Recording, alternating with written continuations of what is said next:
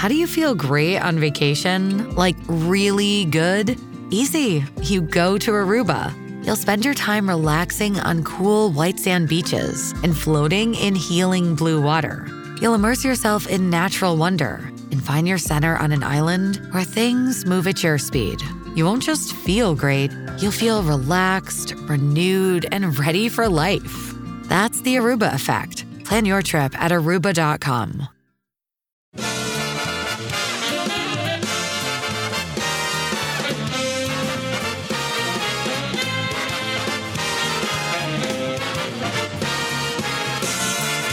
Live from the city that never sleeps. 17 miles from Madison Square Garden, New York City. It's America at Night with Rich Valdez, America's favorite late night talk program, featuring interesting guests from around the world and calls from across America. And now, here is your host, Rich Valdez.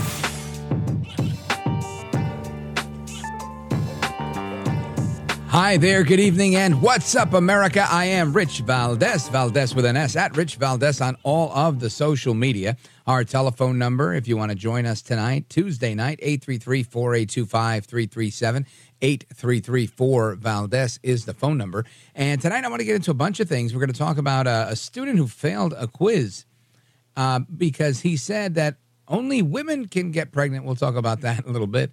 Uh, we're also going to talk about the uh, infamous son of Sam Killer, David Berkowitz, and we're also going to get into a bunch of things that are going on on Capitol Hill uh, tonight. Is there new new um, pieces of legislation that are coming out to um, make things better? And we definitely need to make things better on Capitol Hill, that's for sure. But I want to start off before we go into that stuff.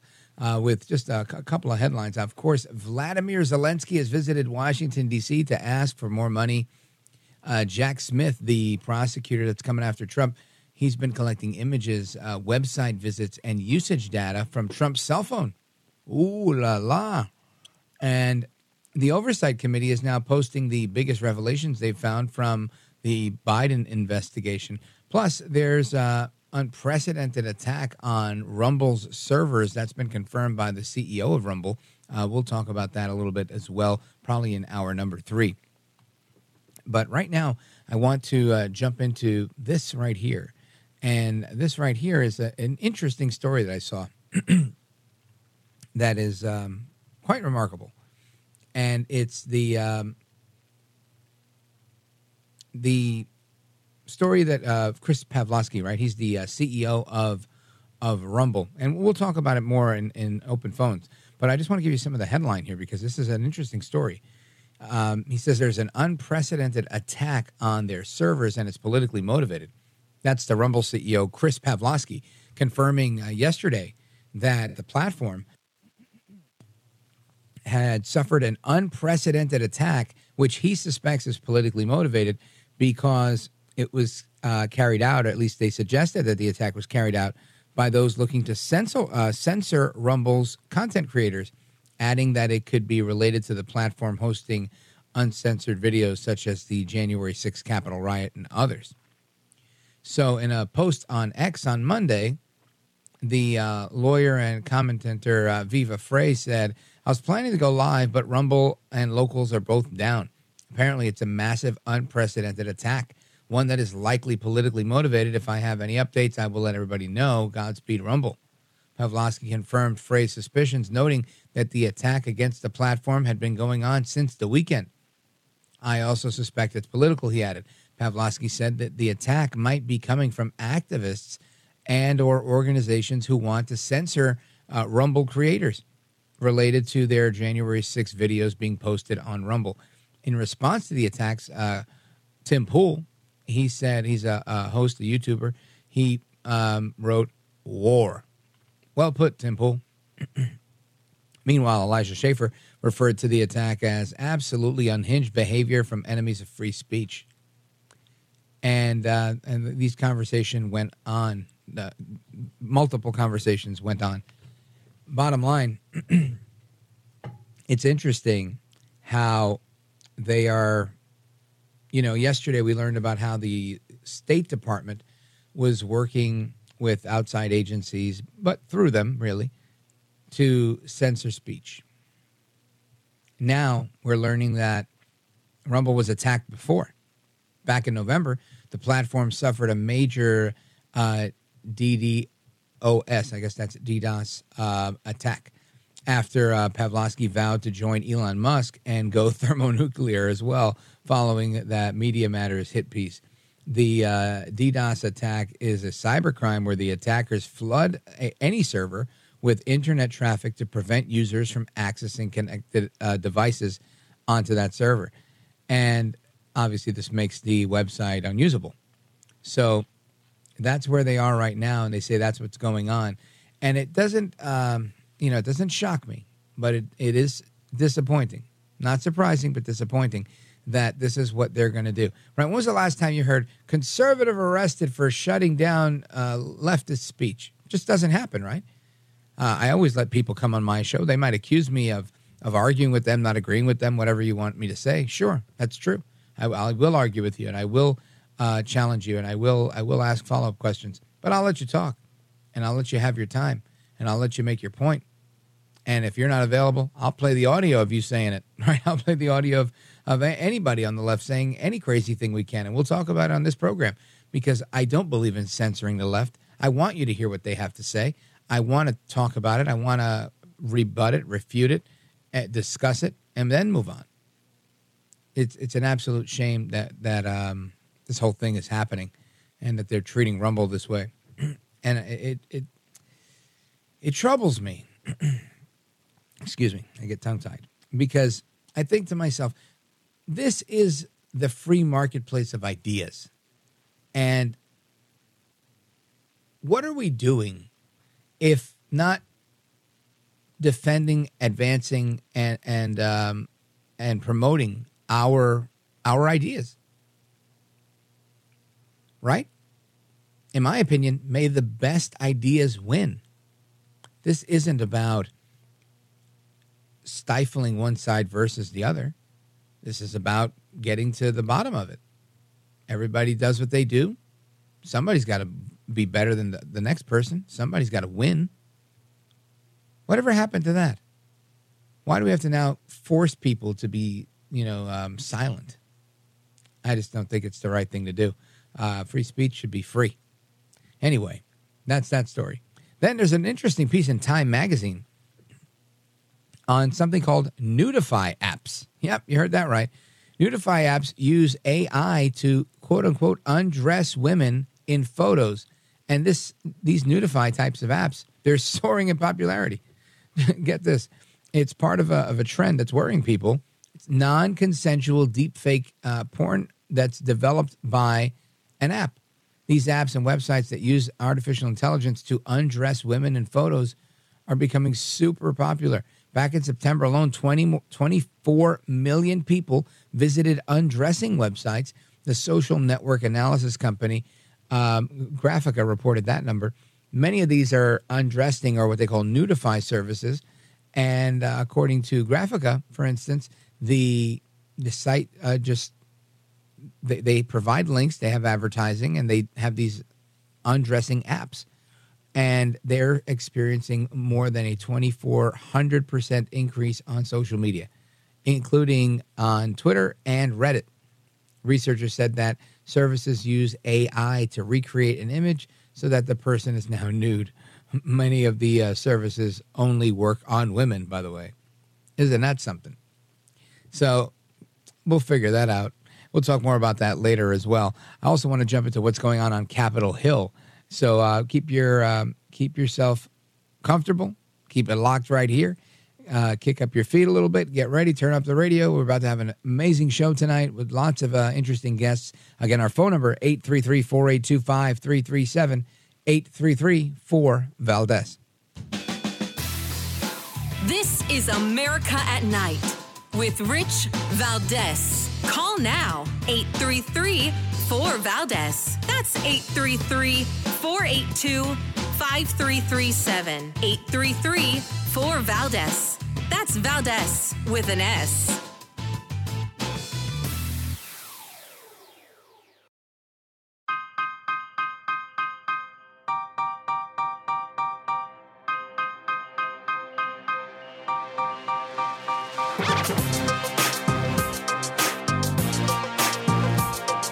Well, thank you, Rich, and thank you for everything. I know you very well, and I have I listen, but I have a lot of people that listen, and they love your show, and I appreciate it very much. America at Night with Rich Valdez. My team is working with Senate Democrats and Republicans to try to find a bipartisan compromise, both in terms of changes in policy and provide the resources we need to secure the border. Compromise is how democracy works, and I'm ready and offered compromise already. Holding Ukraine funding hostage in an attempt to force through an extreme Republican partisan agenda on the border is not how it works. Well, there we have it, folks. That's Joe El Baboso Biden, the President of the United States, uh, with uh, his remarks on funding for Ukraine and other things, and the border, and uh, you know all the different disasters he's allowed to to exacerbate uh, during his tenure. And we're going to get to that in a moment. I also want to talk about uh, some new legislation that's out there, and I want to do it with the uh, chairman elect of the Freedom Caucus, Representative Bob Good from Virginia. Uh, last night won the election as chair of the Freedom Caucus, and he joins us today to talk about this uh, new bill that he's got out, and we're going to talk about a little, little, bit of that on the uh, in the next segment. But right now, I want to get to the crux of this visit from Zelensky. Chairman Good, welcome, sir. Congratulations. Thank you, Rich. Great to be with you. Appreciate you having me again. You bet. You bet. So um, you, you, Biden's out there is making his rounds. He's saying everything that you know he, he's supposed to say. Um, what what say you? Well, with respect to Ukraine specifically?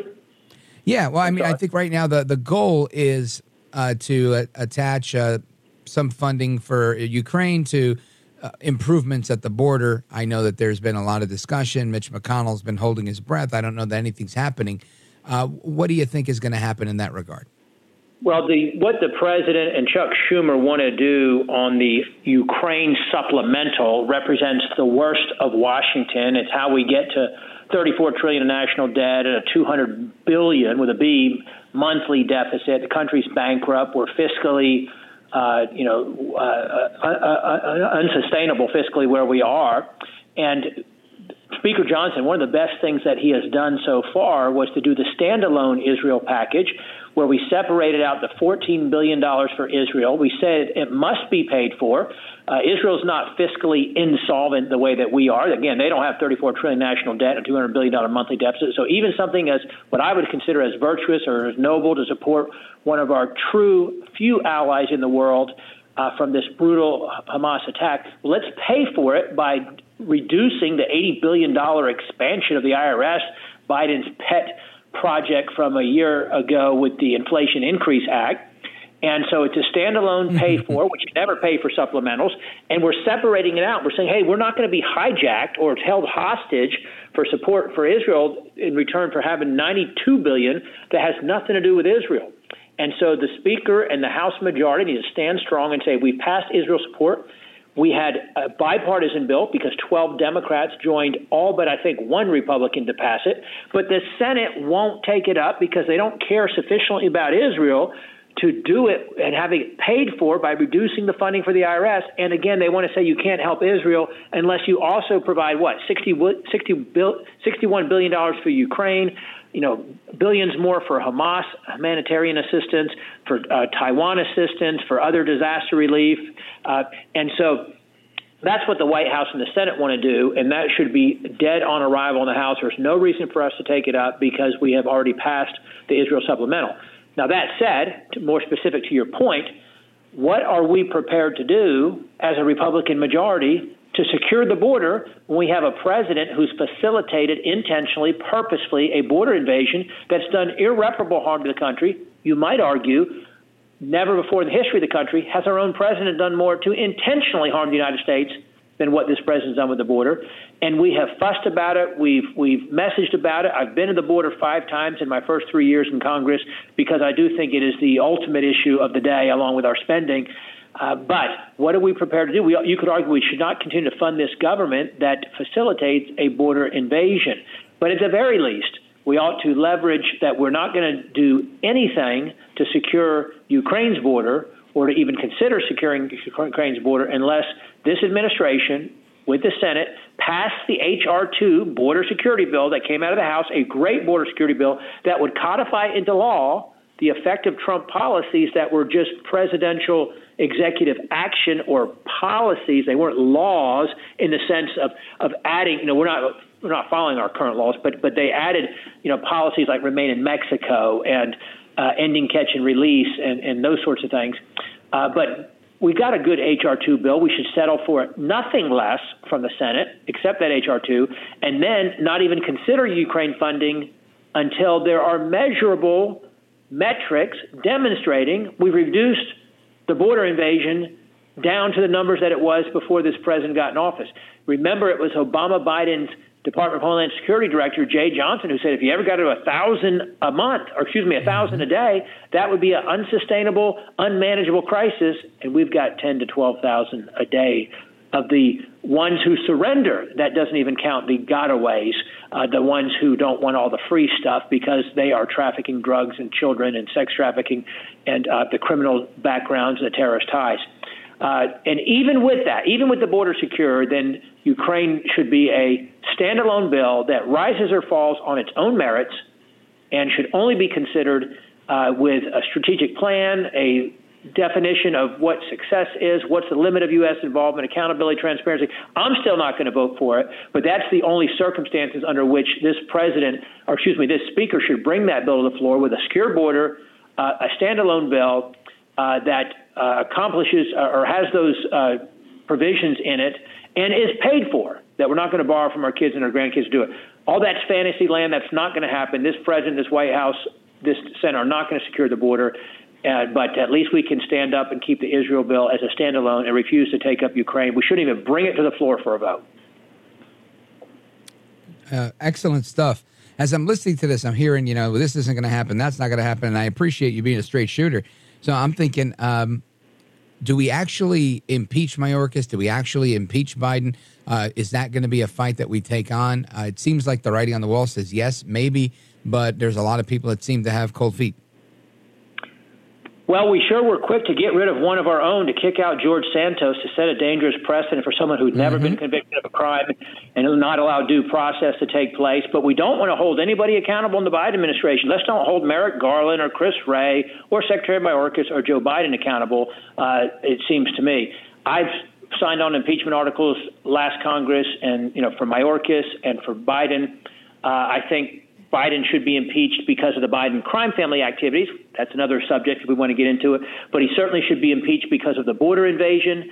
Uh, and certainly Mayorkas should be impeached because of the border invasion. Again, what are we prepared to do? How do we allow this to happen on our watch?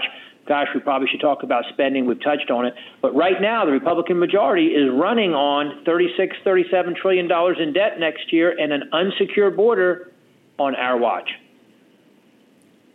not good. Not good, Chairman. I want you to stick with us. We're going to come back and talk a little bit about spending, and of course, your the um, the proposal that you've put out there, uh, which I think everybody needs to to learn about.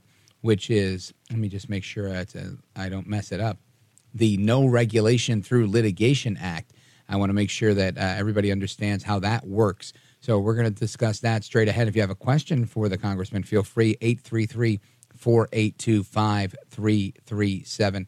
833 482 5337 or just call 833 4 Valdez. We're on with uh, Chairman elect of the Freedom Caucus, uh, Congressman Bob Good from Virginia's 5th District. You can get him at good.house.gov. He's coming right back for another segment. We're going to continue our discussion with him straight ahead. Don't go anywhere. I'm Rich Valdez.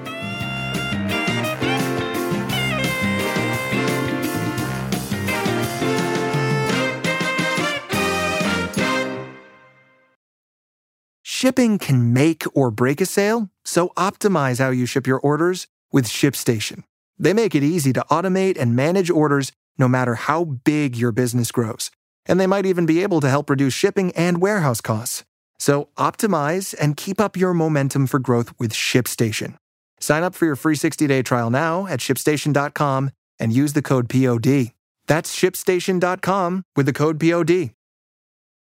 Wyndham Hotels and Resorts makes travel possible for all.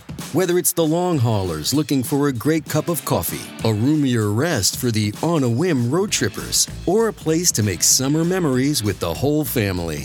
No matter who you are, where you're going, or why, with 24 trusted brands to choose from like La Quinta, Days Inn, and Super 8, your Wyndham is waiting. Get the lowest price at wyndhamhotels.com. Restrictions apply. Visit website for more details.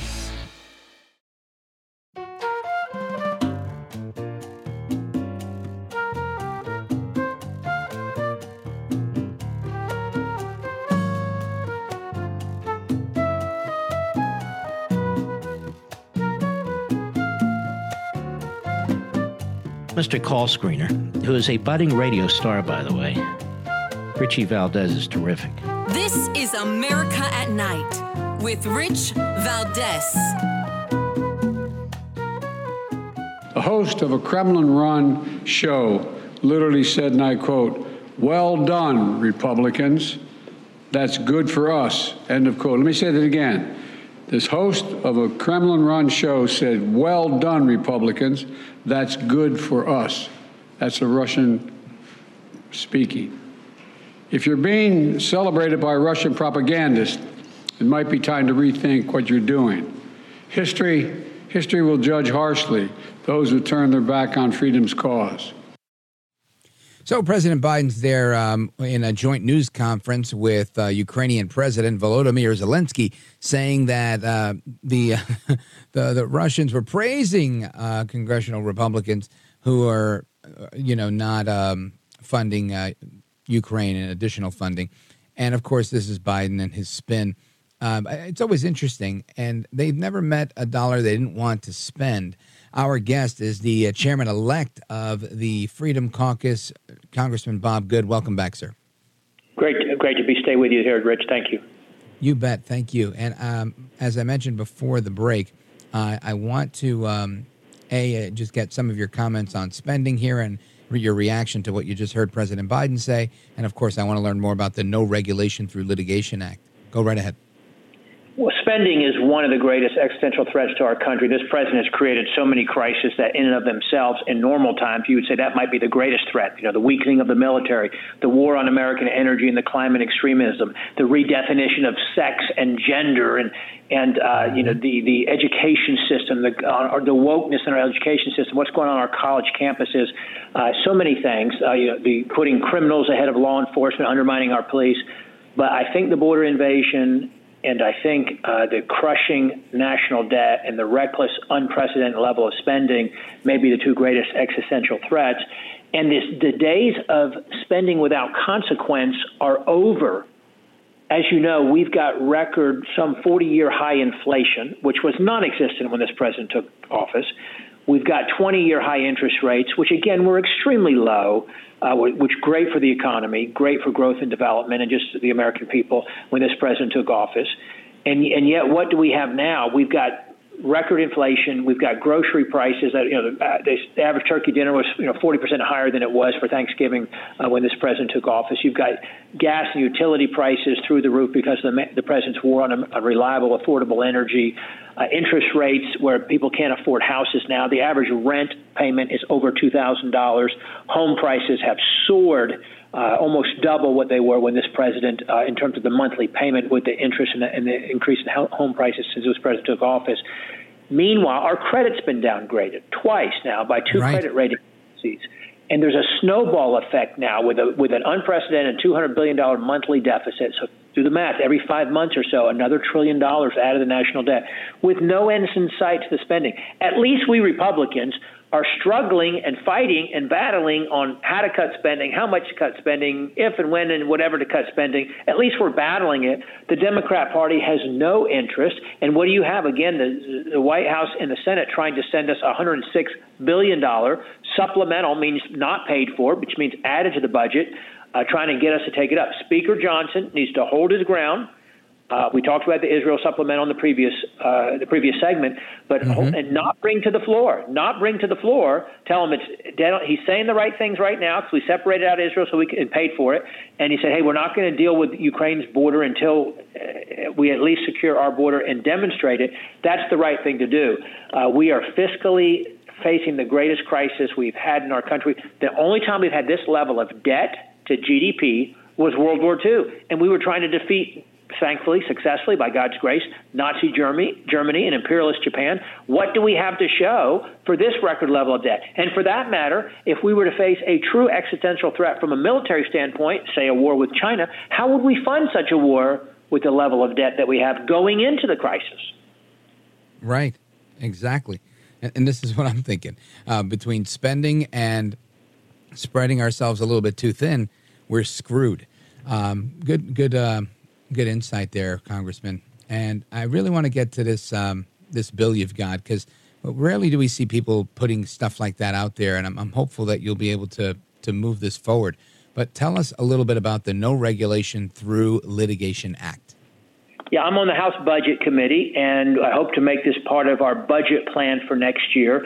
So it's doing two things. It's on the one hand, it's trying to address spending and try to bring spending down, uh, but also it is trying to uh, just rein in a woke, uh, excuse me, a, a run a, a rogue uh, abusive regulatory agency, the bureaucratic uh, departments and agencies that are not accountable to the voters.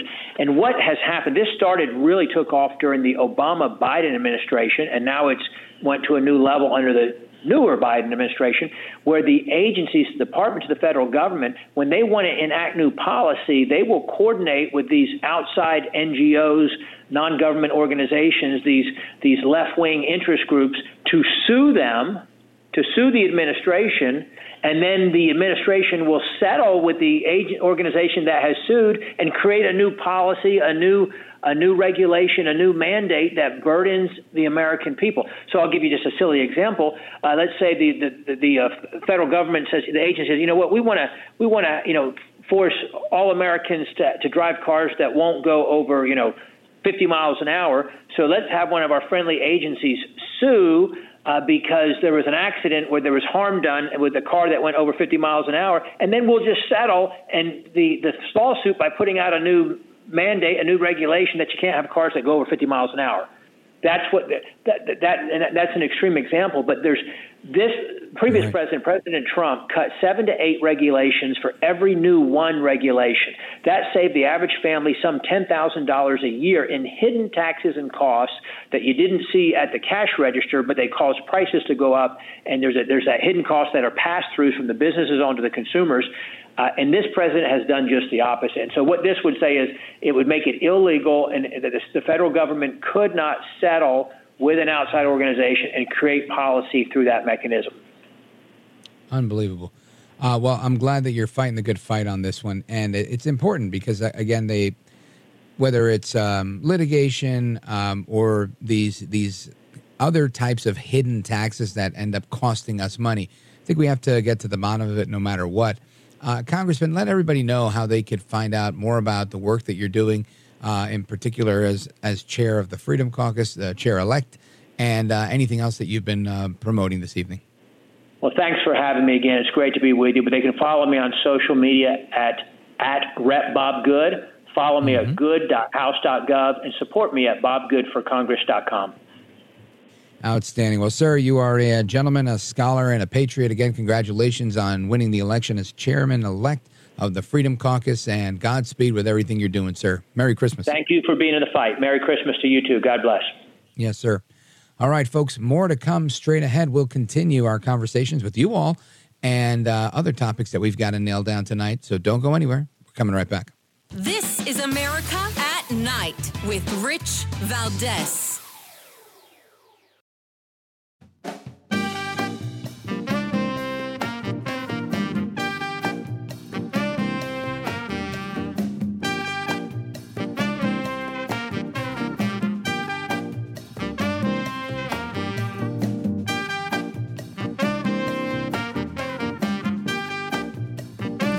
Is America.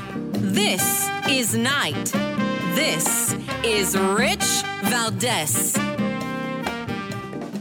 We must, we must, we must prove him wrong. The United States and Congress must, as I asked last week, in this, it's stunning that we've gotten to this point.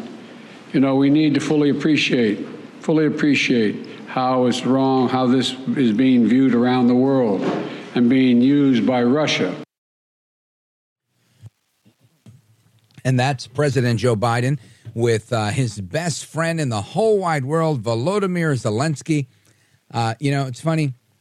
I understand that they're at war, but how is it that this man has been to the White House several times already? I think he addressed a joint session of Congress, and he's never worn a tie.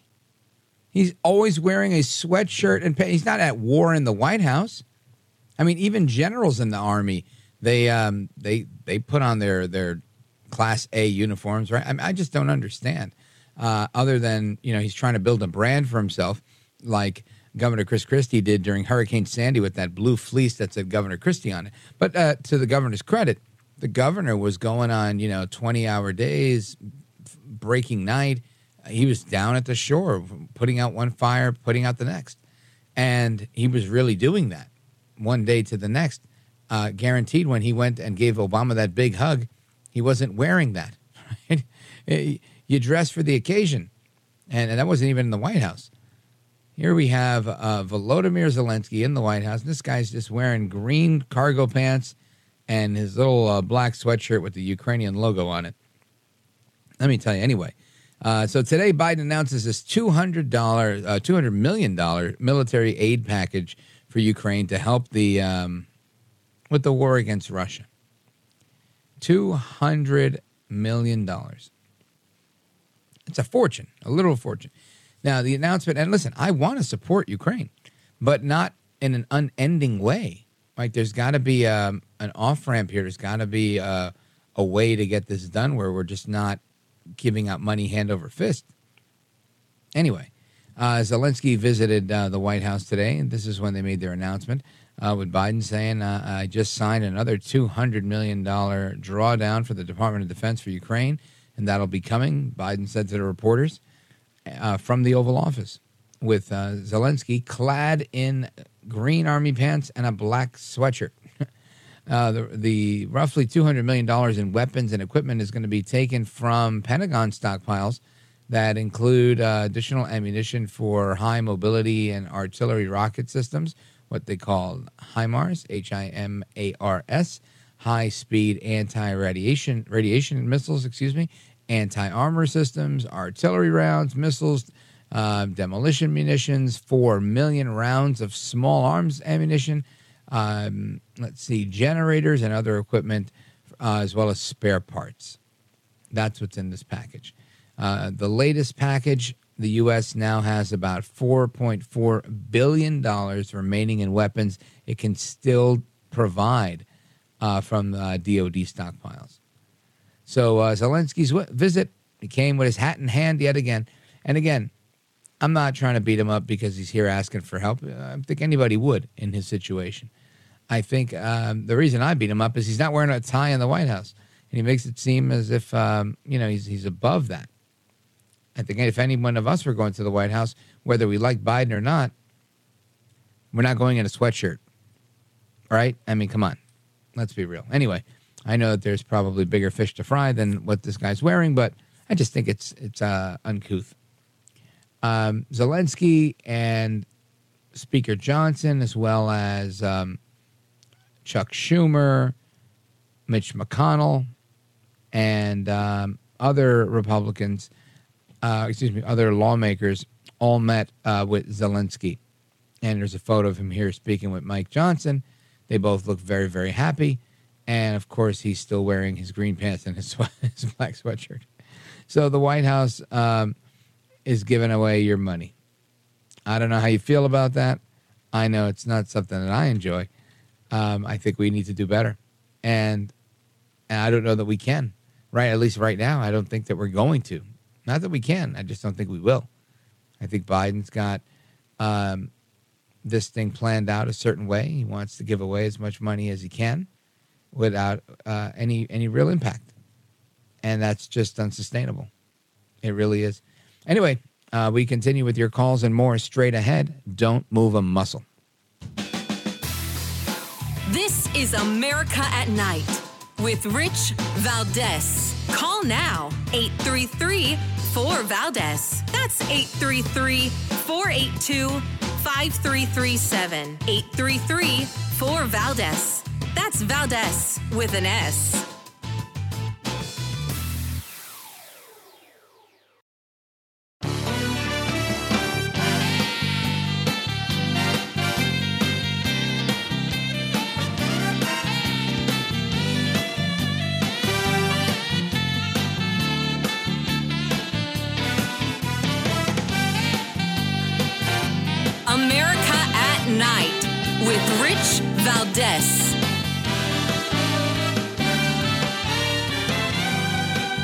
right, America, welcome back. And I'm looking at some of the social media comments here. Uh, Martin Baumgarten, he says, Love your show. Keep up the great work. Thank you, Martin. I appreciate you. It's nice to hear that.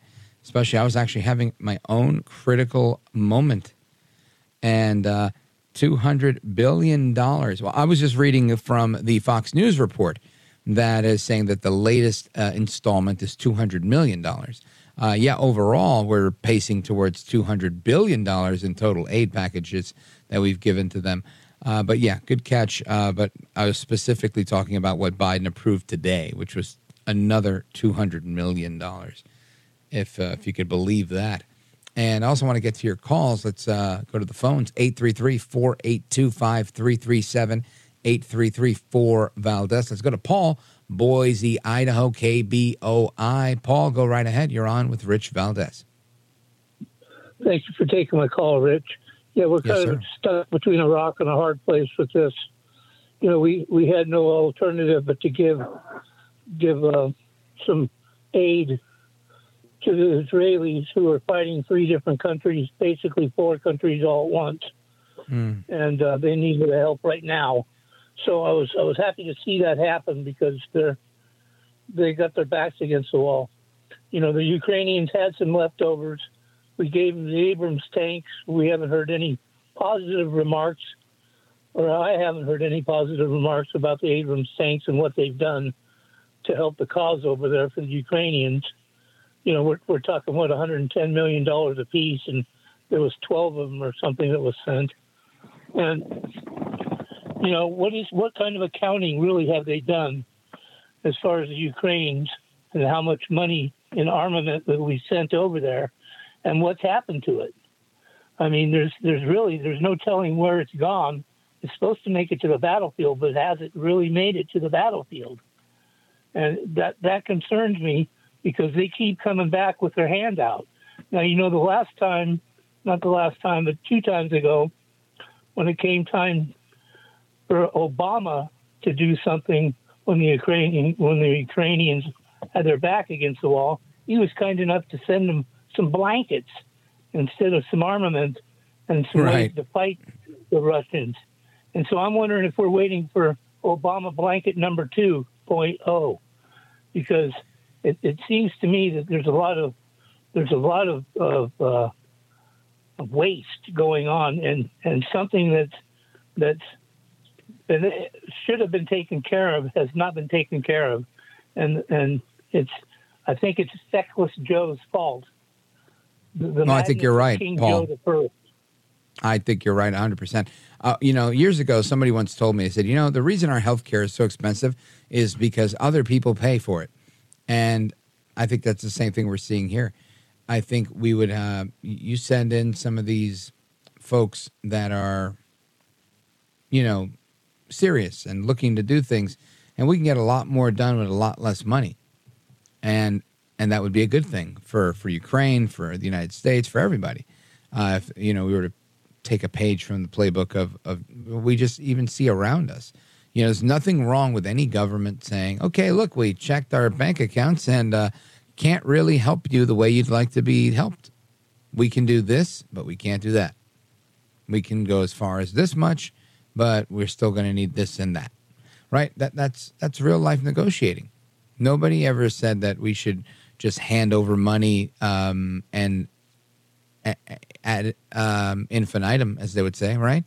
This, it can be limited, it can be finite. We could say, look, we're going to help you for the next year. We're going to help you for the next year and a half. But you know, if you're still at war a couple of years from now, we're going to work out a loan deal where we're lending you stuff or we're giving you stuff that's no good anymore uh, for us that we're not going to use. But we can't just sit here and allow you to, you know, continually just come to us for help and with no expectation of anything in return. And it doesn't seem like advances are being made.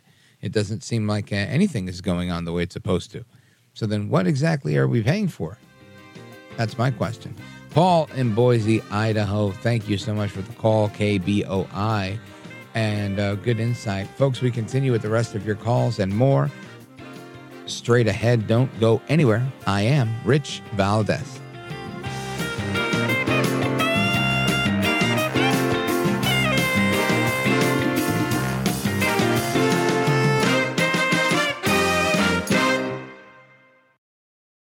This episode is brought to you by Seed.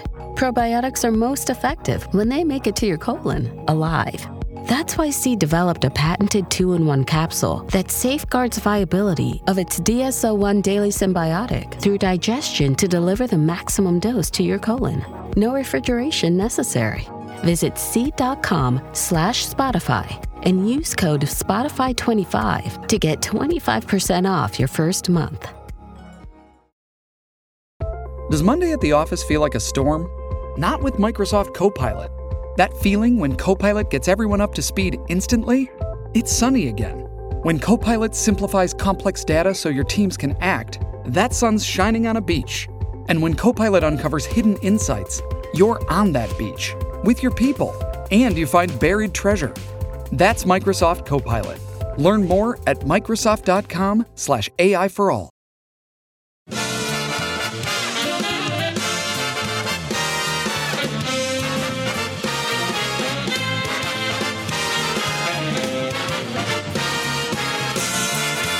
Live from the city that never sleeps. 17 miles from Madison Square Garden, New York City. It's America at Night with Rich Valdez, America's favorite late night talk program, featuring interesting guests from around the world and calls from across America. And now, here is your host, Rich Valdez.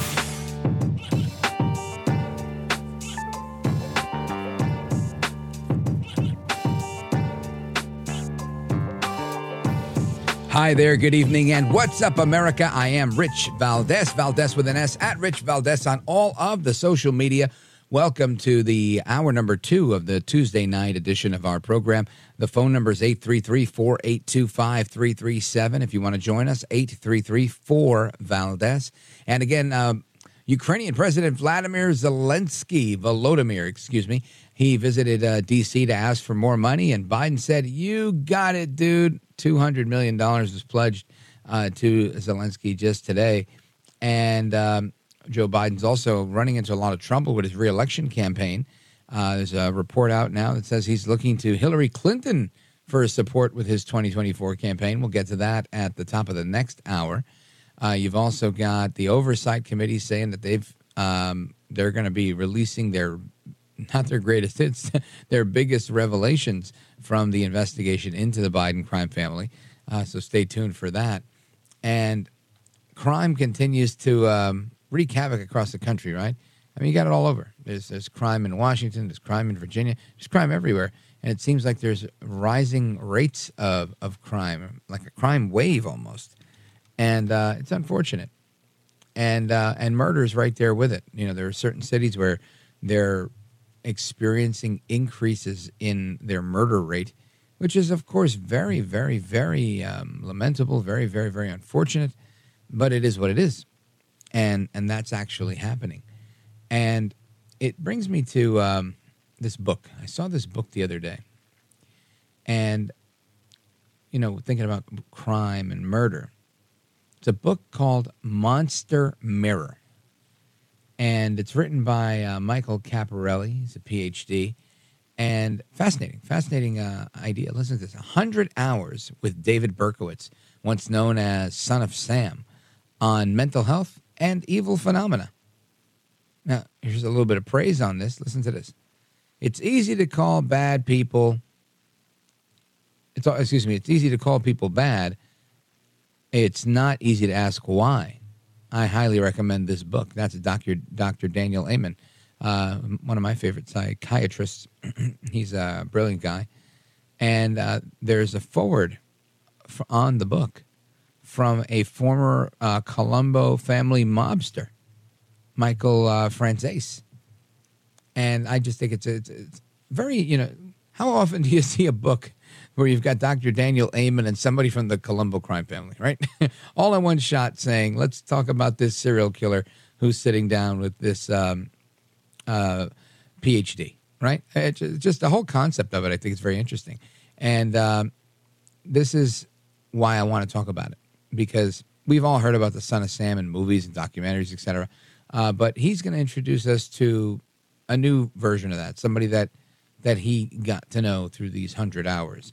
So I want to bring in our guest, uh, Dr. Michael Caparelli. Sir, welcome. Thank you for having me on. That's going to be the best opening to a show that I've ever done. well, there you go. That. My pleasure. Well, I really did find it interesting. I, I, I said, man, that's a, quite a cross section of people that you've got you know, um, and, and, even the title, you know, Monster Mirror, and you, are looking at them, and it's just uh, the whole the whole thing is a really uh, well done, uh, from my opinion. And I, want you to take us through it. We've got some time, so I want you to kind of help us understand why did you decide to write a book on Son of Sam? Well, let me begin by saying um, I was a pastor for 16 years in Providence, wow. Rhode Island. Okay. I, I dealt mainly with people in recovery from addictions, mental health issues, and yes, releasees from prison. Uh, in the process of being a pastor, I pursued higher education, PhD in behavioral science. I eventually resigned from pastoring, but I had this proclivity towards inmates. Probably goes back to when I was a kid. My dad was in prison, visited him as a young boy. And Italian American families, when your dad is in prison, the euphemism is school. My mother used to tell me he was in law school. right. I had a friend who told me that too. So, My dad's away at school. Yes. So I, you know, I, I had this uh, compassion towards prisoners, this higher education and understanding human behavior, combined with being a clergyman. I mailed David Berkowitz in 2021 a copy of my prior book, a book about mental health from uh, a Christian perspective and David read the book very short time later. He wrote me back saying, uh, I'd love to meet you if you're willing to visit. And I said, absolutely. I met him in early 2022. And we decided right there during that first session, which would be one of 34 sessions, that we would tell his story and I would conduct what is known as a case study. And we, we delved into the mental health factors behind the 13 shootings, behind the 1,400 fires that he lit all through the Bronx.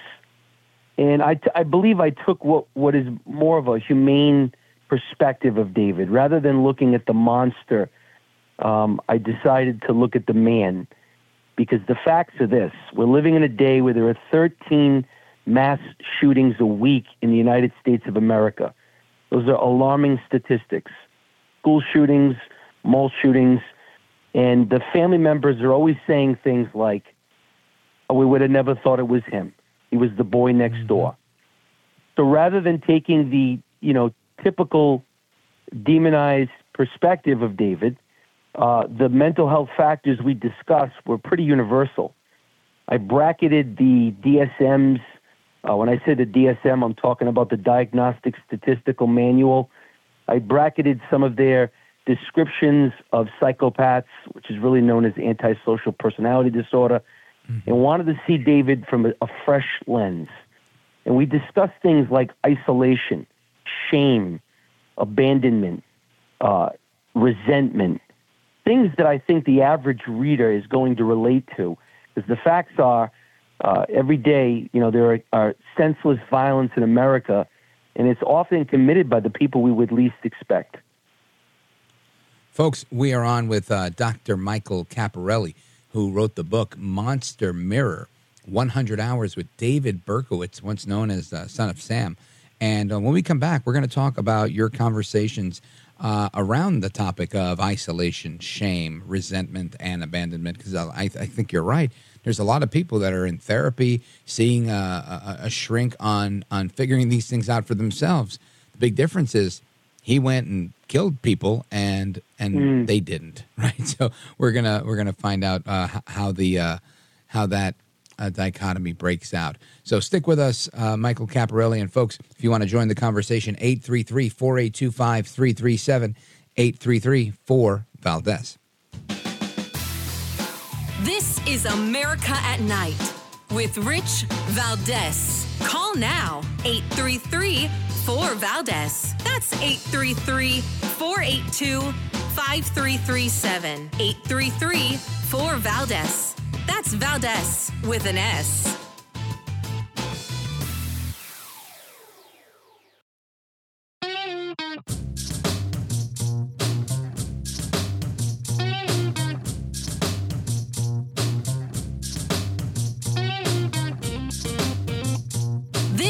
America at Night with Rich Valdez. I was locked into a certain way of thinking. It's, it's just impossible to explain, and I really hesitate to talk about it because sometimes it's just so taken out of context and misunderstood. But I was just into a type of thinking which I believe that later on in life, Christ had completely set me free from. And if it wasn't for uh, my faith in Christ, if it wasn't for that other inmate reaching out to me one day and beginning to share his faith with me and bring me along that path, I probably would be just uh, a miserable, lonely individual now, just caught up in my own world. That is uh, the voice of the son of Sam killer, David Berkowitz, uh, giving a um, uh, testimony back in 1999 from prison to the network news. And we're discussing this gentleman and, and his interactions with the, the author of the book Monster Mirror, Dr. Michael Caparelli. And before the break, um, Doc, you mentioned how you'd spoken with him and you talked about things about uh, that many people go through, uh, like isolation, shame, resentment, and abandonment. And these are things that can affect people in many different ways, right? Like a uh, like an insecure attachment style, which could affect people's relationships. Uh, but it could also disorder their their personality, right? And they can have personality disorders like the one he had, the uh, antisocial uh, personality disorder, uh, and and so on and so forth. Everything can come in varied um, degrees. But he says that he was healed um, by Christ and his conversion to, with his faith. And what was your experience in discussing these um, these mental health issues with him? Surprised at the level of candor and honesty uh, in the year and a half of meeting with David. Um, I think he's at a point in his life. He's 71 years old. He's had some major health scares. He had a, a triple bypass, some heart issues. I think he knows he's going to be meeting his maker, and he wanted to get the story straight. In fact, mm. he made some shocking confessions. I'll leave it for the reader. I don't want to uh, reveal that. But he was more candid and more honest than I ever expected. Now, I would say that David Berkowitz is a very different man than the persona in the 1970s that's locked into most of our brains. Why do I think he's different? Because I not only seen this man's actions, but I saw his reactions.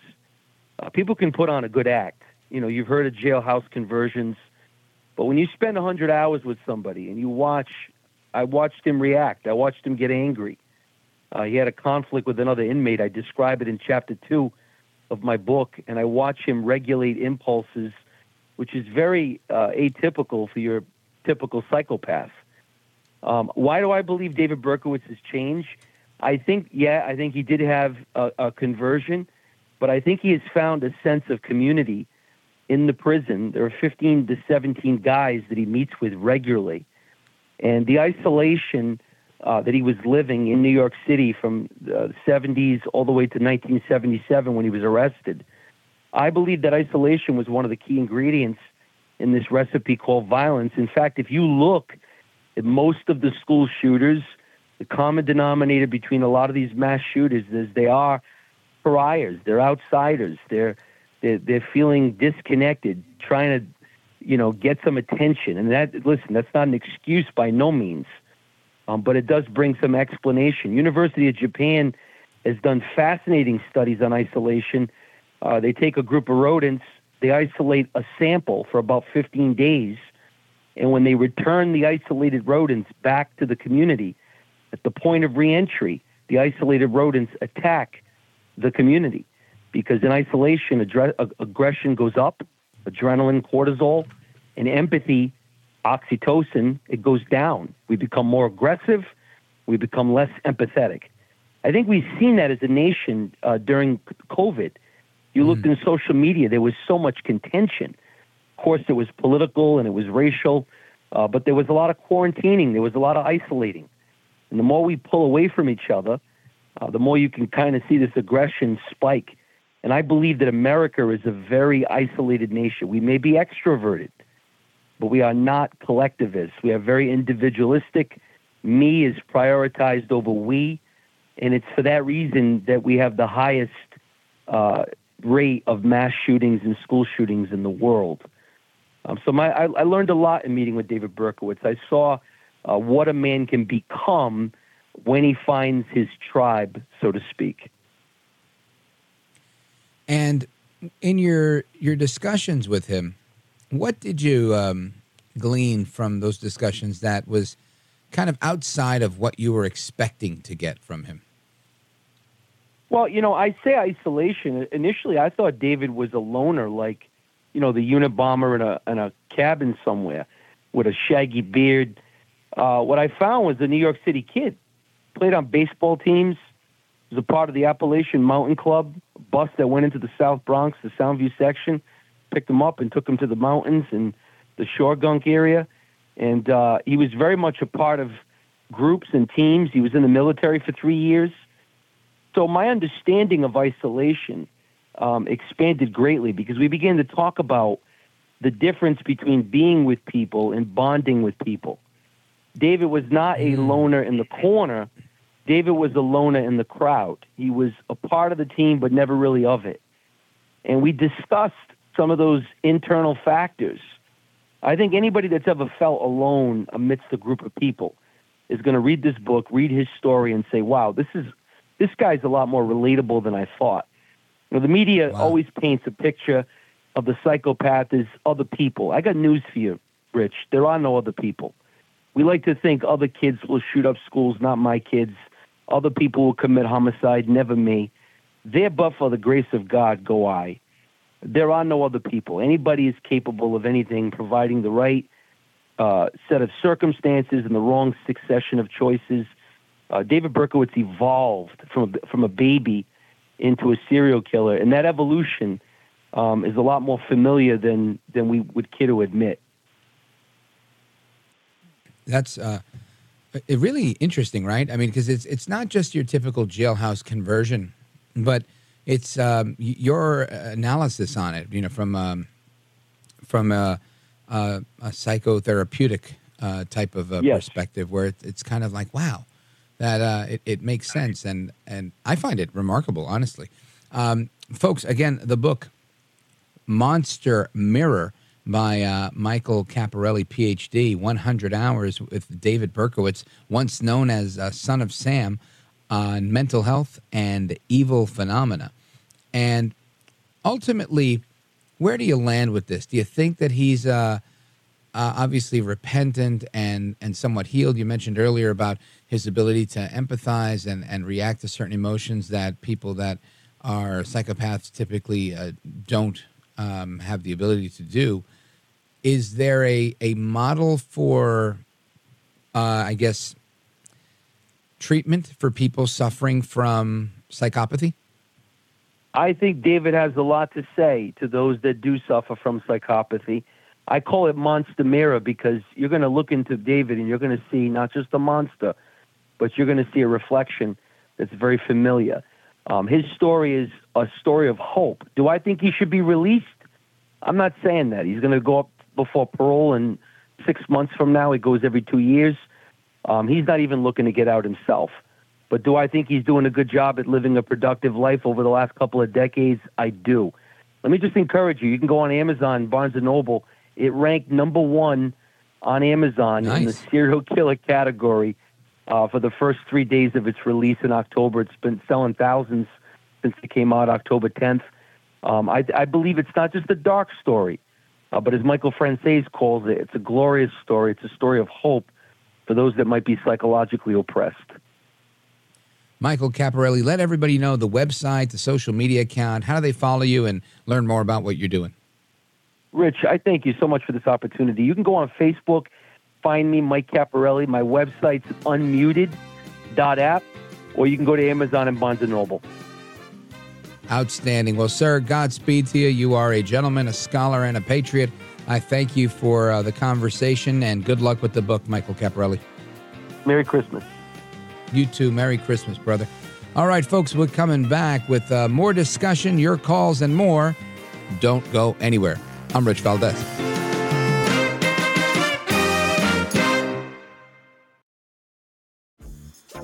Dreaming of a better sleep? Tossing and turning is not your destiny. And Olly is here to help.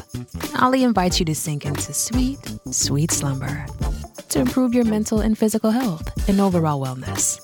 More than just melatonin, Olly's ingredients help you unwind your mind for a delightfully dreamy drift off. Sleep is on the way at Olly.com. That's O L L Y.com. Welcome to Talkville, the ultimate Smallville rewatch podcast. Title Transference aired October 27, 2004. Director James Marshall, writers Todd Slavkin, Darren Swimmer. I really like this episode, and I'm surprised that you don't like it as much as you thought you did. I actually respect your opinion more than I respect my own in general. when you say things are good and I check them out, they are. Jump in now or catch up on any of the past seasons of Talkville on YouTube or wherever you listen.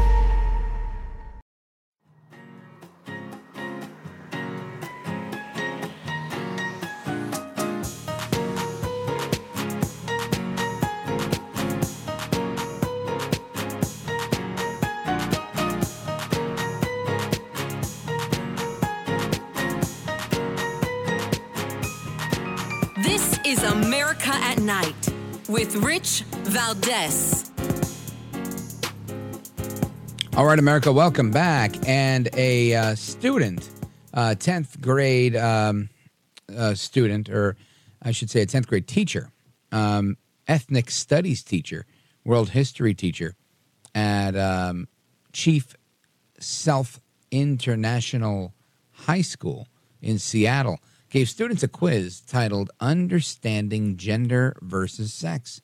The quiz provided a series of statements to label true or false, or questions with multiple choice, and many of the questions focused on personal pronoun use. Some examples of questions or the true or false statements included when someone uses they them pronouns, what does that mean about their gender identity? Question mark. Uh, true or false? Gender transgender people are gay. Um, two questions, however, are objectively false, but students are taught the exact opposite. All right. One of them, which is um, all men have penises. Then, um, you know, the student circled true. And the teacher penalized them for answering the question wrong, claiming that women can also have a penis. Unbelievable. So that's where we are with that. I, I want to get some uh, reaction to this stuff because this is, in my opinion, just it's pretty crazy stuff. Uh, I want to bring in uh, Craig Huey, he's author of uh, The Christian Voter.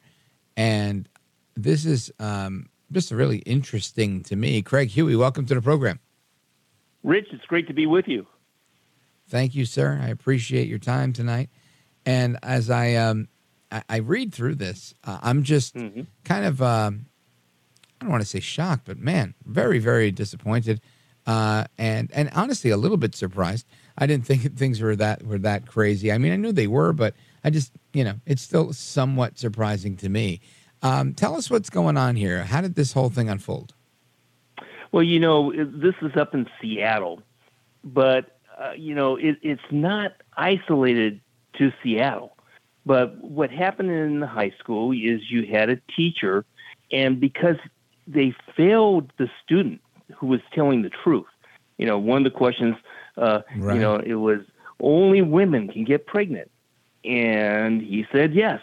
So he, they they failed this uh, student, and so the mom complained, and the mom c- considers herself a liberal, but she's saying, wait a minute, this is not this is not truth, this is not reality, and and uh, the school system refused to listen, and you know it, it, it, it it's a, a sad reflection of today's government-run, uh, tax-supported school systems. That's that's the problem. Uh, Rich, basically, we have a situation in the school systems, and they deny reality. Uh, in this case, totally denying reality. It- It's against science. It's it's uh, an indoctrination of ideology, and and that's the problem. So much of what's being taught in the schools is ideology. And and on the surface, you may think, well, it's a problem with a bad teacher in Seattle. Well, you know, just get rid of the teacher. But sadly, today's education system is more than a broken uh, uh, system of just a few bad teachers. It's really throughout the system. It's it, it, it's ideologically driven teachers, uh, curriculum, and administrators. And you know, uh, listeners might think, well, I remember when I was in school. It can't be much different than then, but it is. and and and, and that's that's the problem. Uh, Rich, you you know, you've got listeners throughout the United States. Some are in small towns. This is going on there. Some are in big cities. This is going on there. East Coast, West Coast, South, North. Uh, it, it is happening all around, and uh, it, it is really something that it's going to take some really intense changes into the system itself, because um, yeah, you know this, this type of thing we we see it reflected with so many kids in high school that are living in fear of different things that are taught in school, which are also denying reality, going out and marching or becoming political, actually be turn, turning into uh, a politicized school system. And that's what's happening today.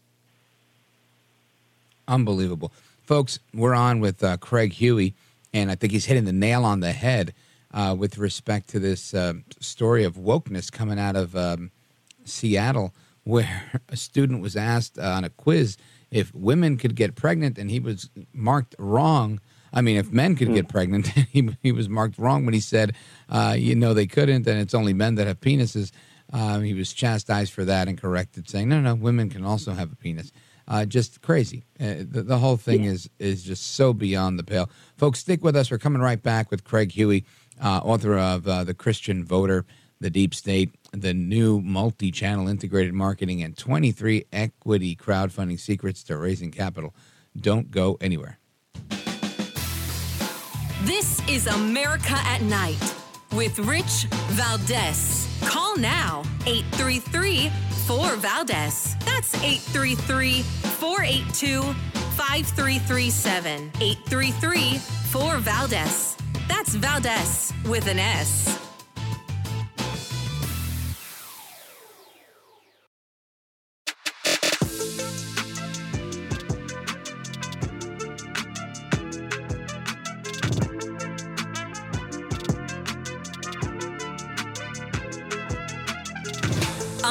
America at Night with Rich Valdez.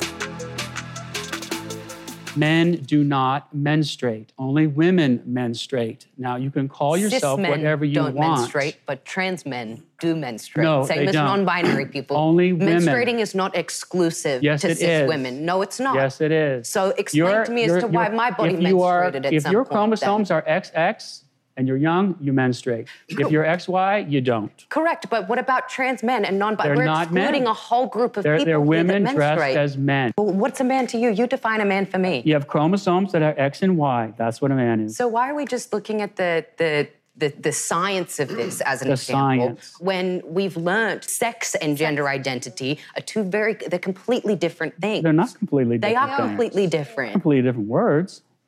Sex is what you're born with, the sexual reproductive organs you have. Gender is what you identify with. They're t- completely Well, I don't different accept things. that distinction. You have to argue for it. You're just giving a conclusion. You're you're just making it up.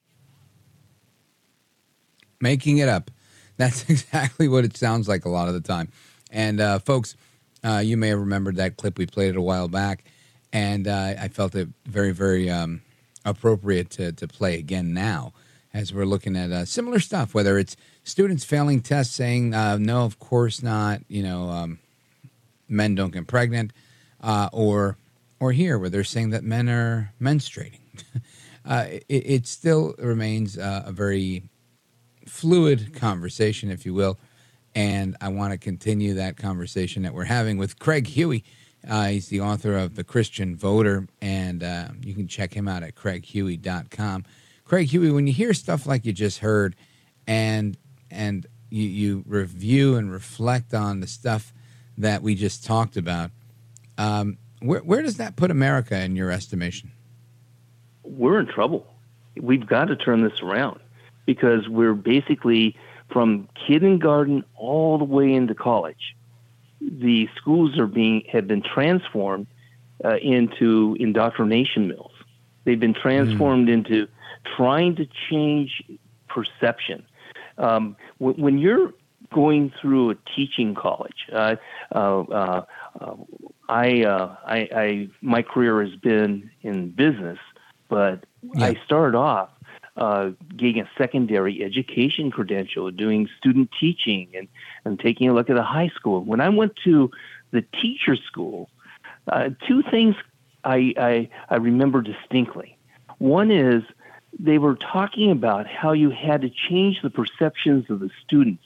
And basically, uh, in the teaching colleges today, they're indoctrinating the new uh, teachers uh, in, in ideology and how to spread that ideology, whether it be in math or science or history. And then, two, I was told don't tell the parents, hide it from the parents. Don't let the parents know what you're teaching. And uh, and, and I, w- I was absolutely horrified. I was teaching economics and world history, and it was the contrary to to everything I knew to be truth. And and part of this has to do with many of your listeners have heard of critical race theory, and and this is part of what's gone on in the teaching colleges where that's integrated. Uh, uh, you go through college, you learn critical race theory uh, dogma, and and what it is is a quasi Marxist way of seeing all people, uh, all human history, and every human interaction as a power struggle, and it places every human being into uh, really two categories: the the oppressor or the oppressed, and that's what these students are being taught. Second, you know, it, it talks about basically deconstructing old truths and creating new truths. And so it's a, it's a denial of reality, and it's it's it's even in the sciences. It's not just in history. And and what about the kids? How how are they faring? Well, uh, throughout the United States, the public government-run uh, school systems have been Right. a failure. Now, the one that, where this is going on that got all the attention was in Seattle, and they spend twenty thousand dollars per student. Uh, only about uh, fifty-eight percent actually show up on a regular basis at school. And the, just in the math standards, only 16.1% of these high school kids meet the standards. And this it's a failure throughout. Why? Because they're more interested in in basically talking about the political and cultural issues that are important to these teachers. And this is now starting to come out. More and more people are reporting on it. It's not just Seattle. It, it's it's in Wichita. It's in Dallas. It's in small towns in Tennessee. It's small towns in, in Virginia. It's happening all over the United States, and that's why we do have a problem. I, I, I applaud the fact that even in this last election a couple of months ago, rich uh, uh, uh conservatives uh, mostly were wiped out who were running for office, ex- yeah. except for school board. There were multiple school board victories where parents rose up and said, enough is enough. We're going to change this. But the problem is, you can't change the teachers. You can't change the administrators. You can't change uh, even the doctrines that that are guiding the principals of these schools in, in the uh, state of Washington. This is part of their state curriculum. They're not the school system doesn't back down because this is part of what they're supposed to teach and supposed to help kids, you know, uh, progress into this ideologue. And so, you know, to me, I and th- this may come as a shock to many people. Um, mm-hmm. I, I, think we need to vote for good school board candidates, good superintendent of public education when those are on the ballot. Uh, but the real hope to turn America around, turn the education around, uh, system around, is to be able to do with just this massive trend of school choice. Let the parent get that twenty thousand dollars and decide where they're going to send their child, whether that be the homeschooling, a private school, a Christian school, or a public right. school that they want to send them to, but is is actually teaching the kids and doesn't go along with this dogma of uh, indoctrinating the kids.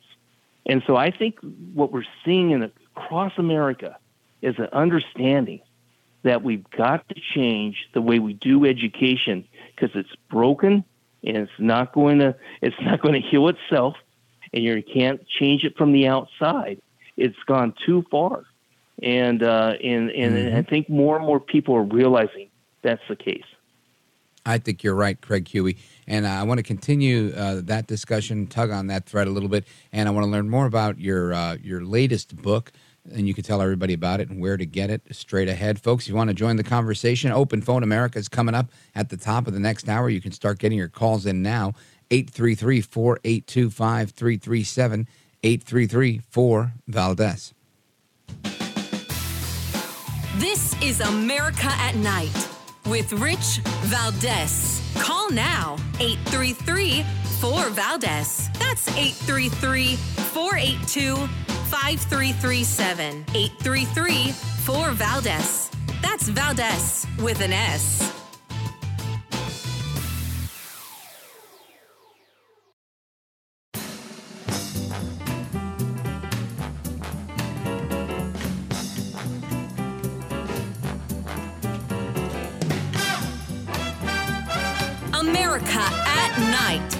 with Rich Valdez.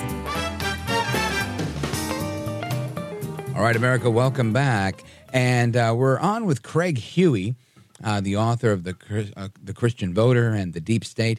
And Craig, I want you to listen to a quick clip of audio from a woman named Stacy Robustelli. She's director of education at an organization called HiTOPS. I've played this audio uh, numerous times on this program because I, I, I can't believe it exists. I can't believe there's an organization that solely a nonprofit that exists to promote gender uh, ideology and queer theory in public schools. And you're going to hear this woman say that we're doing it in grades five through eight, but we really need to do it in K in grades K through three. Check this out. The most critical time to be there is grades five through eight because you want to catch kids when they're starting puberty, because that's the time in which identity formation is central to their lives. However, early intervention is key. So we actually are designing a kindergarten through grade two curriculum this summer. And I will tell you, one of the most rewarding experiences, Nikki, uh, we were in a local school system in an elementary school and uh, we were in grades three, four, and five. And after we were there, um, five students went to the principal's office and came out. So we are really intentionally going into younger and younger grades. So here you have this woman um, celebrating the fact that they're preying on our children and also celebrating uh, the idea that kids are coming out uh, to the in the principal's office and whatnot, as if you know they're achieving their goal of proselytizing this what they believe in. Uh, Craig Huey, in the next um, two minutes that we have together, uh, give me your reaction to that, and of course, make sure you let everybody know where they can get a copy of the book. Well, here's the thing, Rich. This is not unusual. This is this is what's going on nationwide, and the idea of teaching kids kindergarten, first grade, second grade, third grade to question their sexual identity. You know, do you feel like a boy today? You know, uh, have you ever thought you might be really a girl? Uh, do, do, you know that that that might be a good thing to be able to really think about these type of things. That you know that type of teaching to impressionable kids is so damaging, so psychologically harmful, uh, creating a, a, a complete uh, questioning of who they are, and, and then giving them guidance that you can change. You you want to be a boy and uh, uh, and, and and you're a girl, but you want to really be a boy. It, it can happen, you know. And and uh, this is so wrong, and yet parents are putting their kids in schools where the, the, the, the kids are learning this. Then the kids come out and and the parent goes, "What what's happening? Why is my kid thinking like this?" And we're seeing more and more parents and more and more grandparents saying, "What's happening to my kids right. in school? What's taking place?" That's why we got to see this change, massive change in school choice. And so, uh, you know, in, in my books, I I talk about you know how we can accomplish school choice, what it is, and why it's so essential. And I try to expose this type of uh, uh, damaging indoctrination of the kids.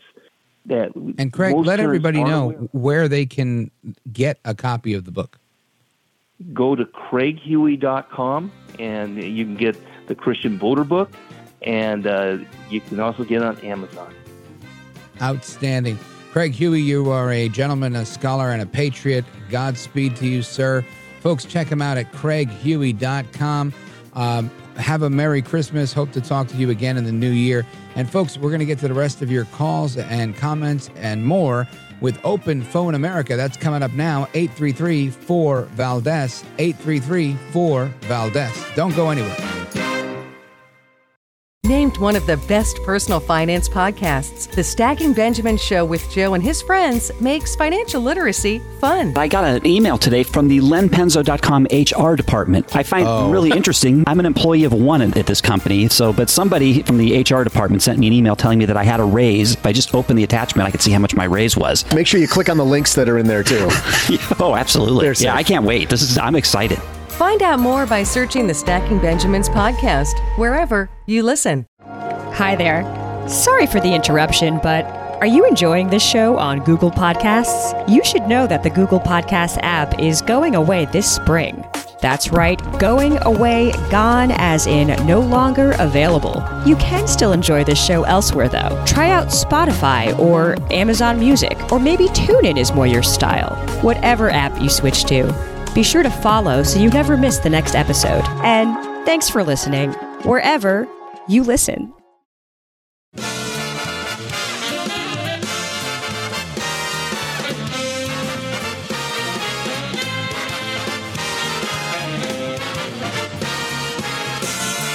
Live from the city that never sleeps.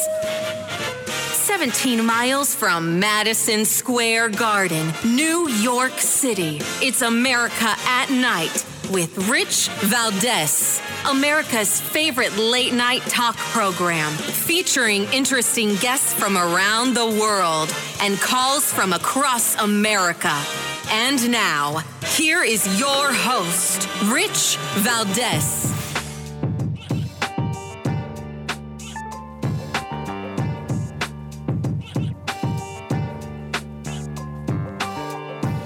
Hi there, good evening, and what's up, America? I am Rich Valdez, Valdez with an S at Rich Valdez on all of the social media. Welcome to hour number three of the program.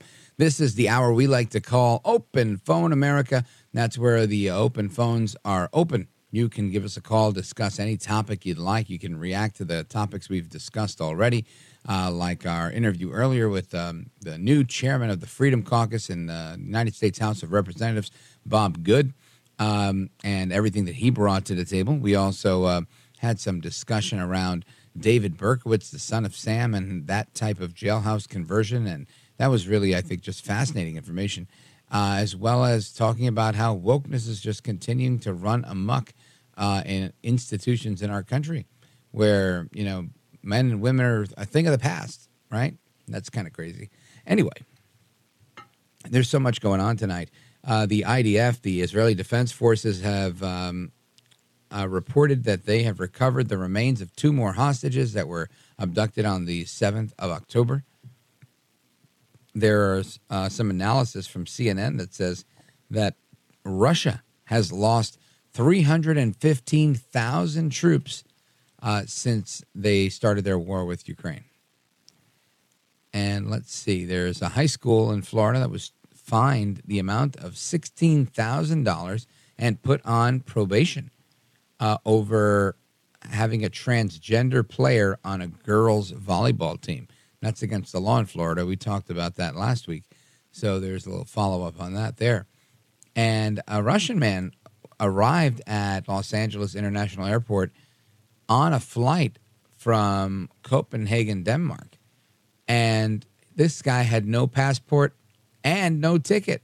How'd he get there? I don't know. That's pretty odd. I can barely get on a plane with a boarding pass, right? I'm always afraid they're going to bump me. It's just crazy the way the, the way that story panned out, and uh, a lot more out there. Um, there's a let's see, there's a Michigan a Michigan teenager that's being charged with causing the suicide death of a teen in uh, through cyberbullying through a online game they were playing. Uh, you've got a, a chef out of Canada that's been accused of selling suicide kits. That's crazy. And uh, we're going to get into all that stuff and, and more straight ahead. Uh, I want to go to Ralph. He's in uh, Port St. Lucie, Florida, listening on WPSL. Frank, uh, excuse me, Ralph in Port St. Lucie. Go right ahead. Yes, good evening, Rich. I very much enjoy your informative and entertaining show. Um, Thank you. And I just wanted to comment. Oh, you're welcome. Um, I totally agree with your last guest, uh, bringing to light how this woke mentality is is ruining our education system. Now, my thoughts on this is I, I do not see the problem as an education problem or an intelligence problem, but it, it's actually a spiritual problem, Rick. Um, yeah. As a Sunday school teacher, um, this just happened last Sunday, last week. I was actually challenged by a class member who said to me, There is no such thing as a stupid question. Well, my response was, I respectfully do not agree. An example is, Can a man have a baby? Now, that's a stupid question. Um, this this woke mentality did not begin last year or a couple of years ago. I see it that it began when anything biblical or spiritual was banned or taken out of our schools. You remember when that happened? You weren't allowed to have Ten Commandments and that type of thing. Um, yeah, and they, uh, prayer. 20, it, took prayer out of the classroom. Prayer in schools, exactly, Rich. Um, in conclusion, um, the, the, beautiful thing about the Bible that I have studied for you know uh, 45 years since I, I, I became a Christian is that all of this stuff was prophesized a long time ago. If you would look into Isaiah chapter 5 verse 20, it reads, "Woe unto them that will call evil for good and good for evil." Um, but but your guest was right on. It, it's destroying our education system, and it's really hurting our country. It's a great point that you bring up, uh, Ralph. Excuse me, uh, from Port St. Lucie. I agree with you.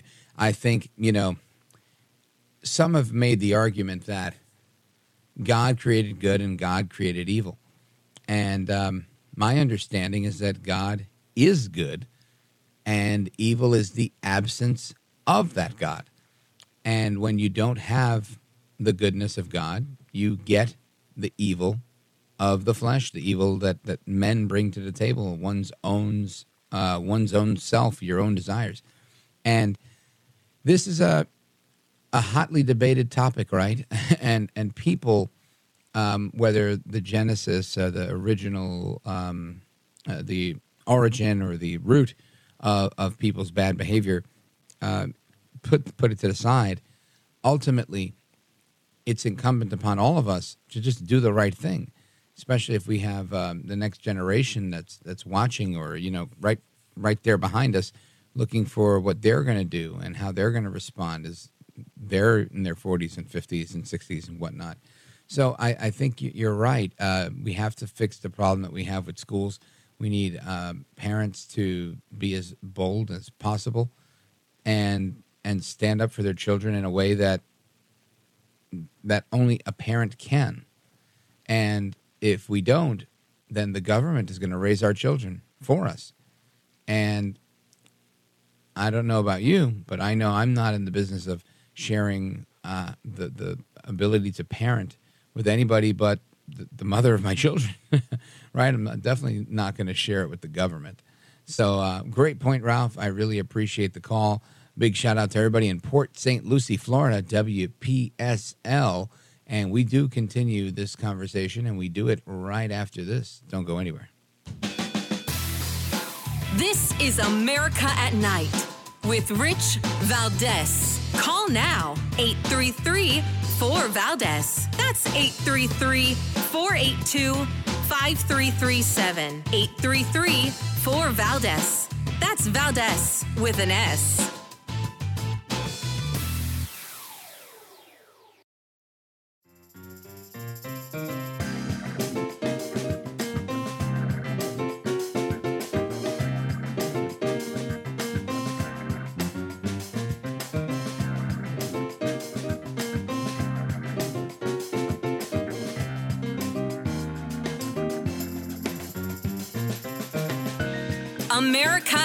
at Night with Rich Valdez.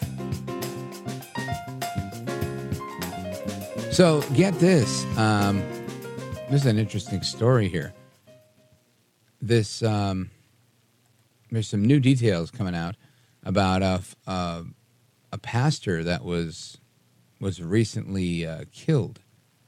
I think we talked about this a few nights ago, but a Florida man has now been charged with brutally gunning down the pastor and his new wife a week after their wedding had just been finalized. Um, and he had finalized his divorce with the female victim um, in just the last month. Now, uh, Kurland Williams and his wife, she's a nurse, Marceline Racine, were uh, installing surveillance cameras in front of their home in uh, West Palm Beach Florida, when Sonny Joseph arrived and allegedly shot them both dead. Now, the new bride previously had uh, divorced Mr. Um, not Joseph, Josaphat, excuse me, on November 22nd, according to WT, WPTV, and described by the relatives. And this guy, Josaphat, was controlling and saying that uh, he, he told police when, when asked that she had been disrespecting him and ignoring his phone calls. Sounds like a psycho. So, anyway, that's what happens. These people get married, they're happily thinking it's happily ever after, and then comes her ex husband and he starts killing people. Man, talk about, a, a, you know, a bad break. That's absolutely horrible. Anyway, I want to get to your calls. Uh, let's open up the phone lines 833 482 5337 8334 Valdez. Let's go to Pat, Sedona, Arizona. Go right ahead, sir. Hey, Rich, how you doing, man? Good, uh, brother. Thank you. You know, I, I love listening to your show. That uh, Huey Franks, you know, he made he made a lot of sense of what's been going oh, on. Craig Huey. That yeah, Greg Huey. It, it's the uh, the transgender thing and the immigration, illegal immigration thing are just two things that bother me the most about what's going on right now in this country. I mean, the economy and all that stuff. A lot of people pay attention to that, which is important, but these are two very sociable things because both of these things have a lot to do with our future. And I'm always thinking of the future. I'm thinking about these young people. This poor kid, he was right. His answer was right.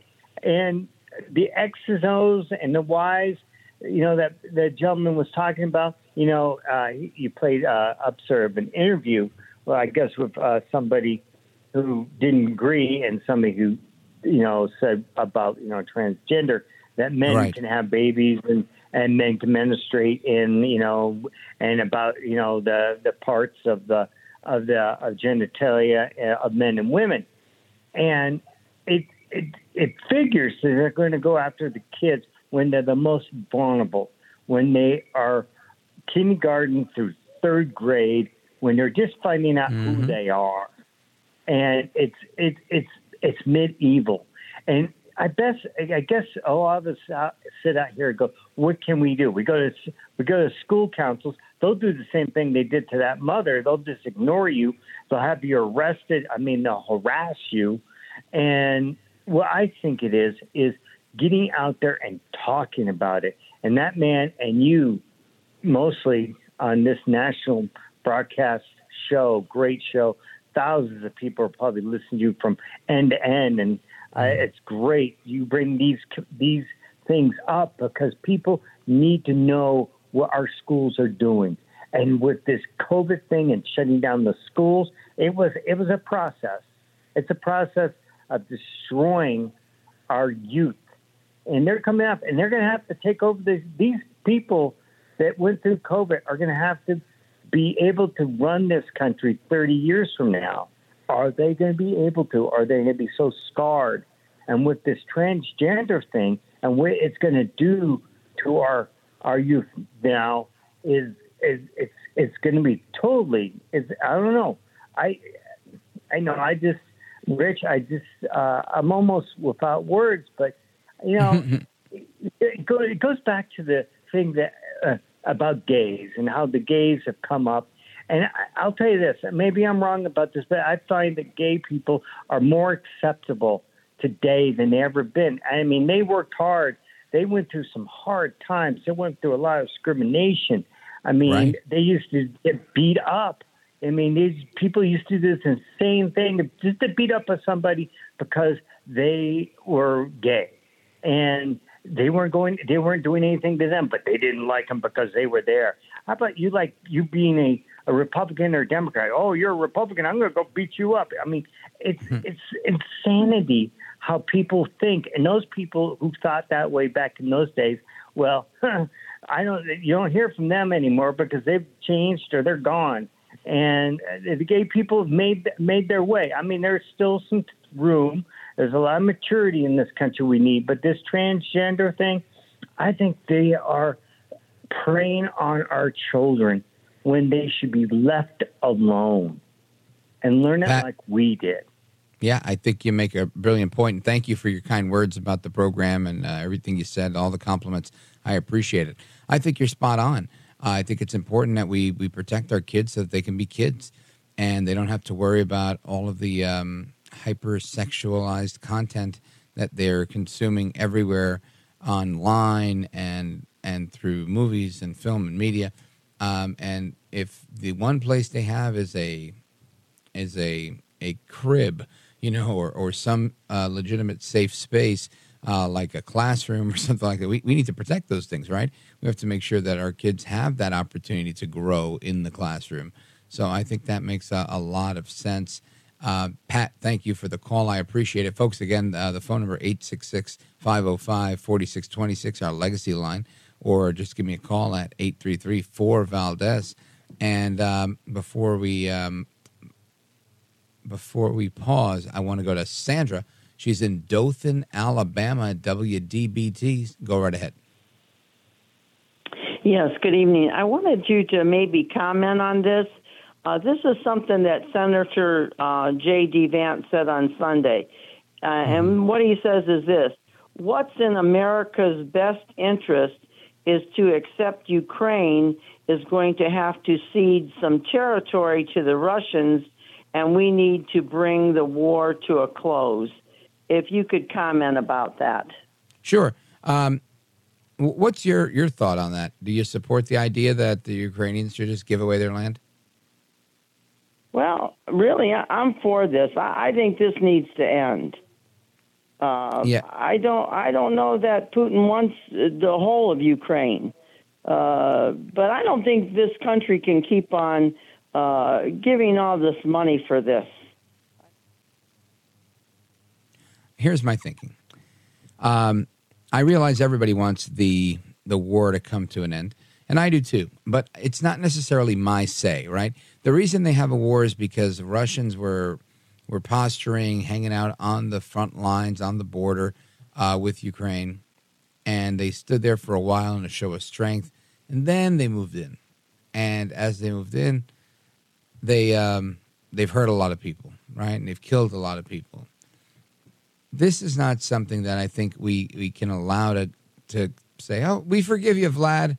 We're very sorry. Hey, Volodymyr here. Sorry, Vlad. You messed us all up, but we'll be all right. No, I think there's got to be more. There's got to be more. Uh, we have to have certain boundaries, and, and but it's not our place to make. I think the only thing that is our place is to support, to offer aid, to, to help them, uh, and again, not to the tune of two hundred billion dollars either, but um, moderation is what I think is the answer here. And I know that the the end game for Ukraine is look, you have come and you've attacked us. What's Russia's end game? We want this, we want that, we wanted Crimea, we took it, we want this, we're taking it. When you have that kind of um, attitude towards your country and people that are willing to steal pieces of your country, uh, I think this is very problematic, and it's not something I want to be a part of. That's for sure. Um, so, I while I get the the Ukraine fatigue that everybody has, um, I don't think it goes anywhere unless we, the people, figure out a way to hold our politicians uh, accountable so that they can do what they've got to do in supporting uh, the folks in Ukraine and bringing an end to this in you know in the best way that we possibly can, if that made any sense at all. Sandra in Dothan, Alabama, WDBT. Thank you for the call. And folks, we continue with your calls and more straight ahead. 833 482 5337. 833 4 Valdez. Don't go anywhere. I am Rich Valdez.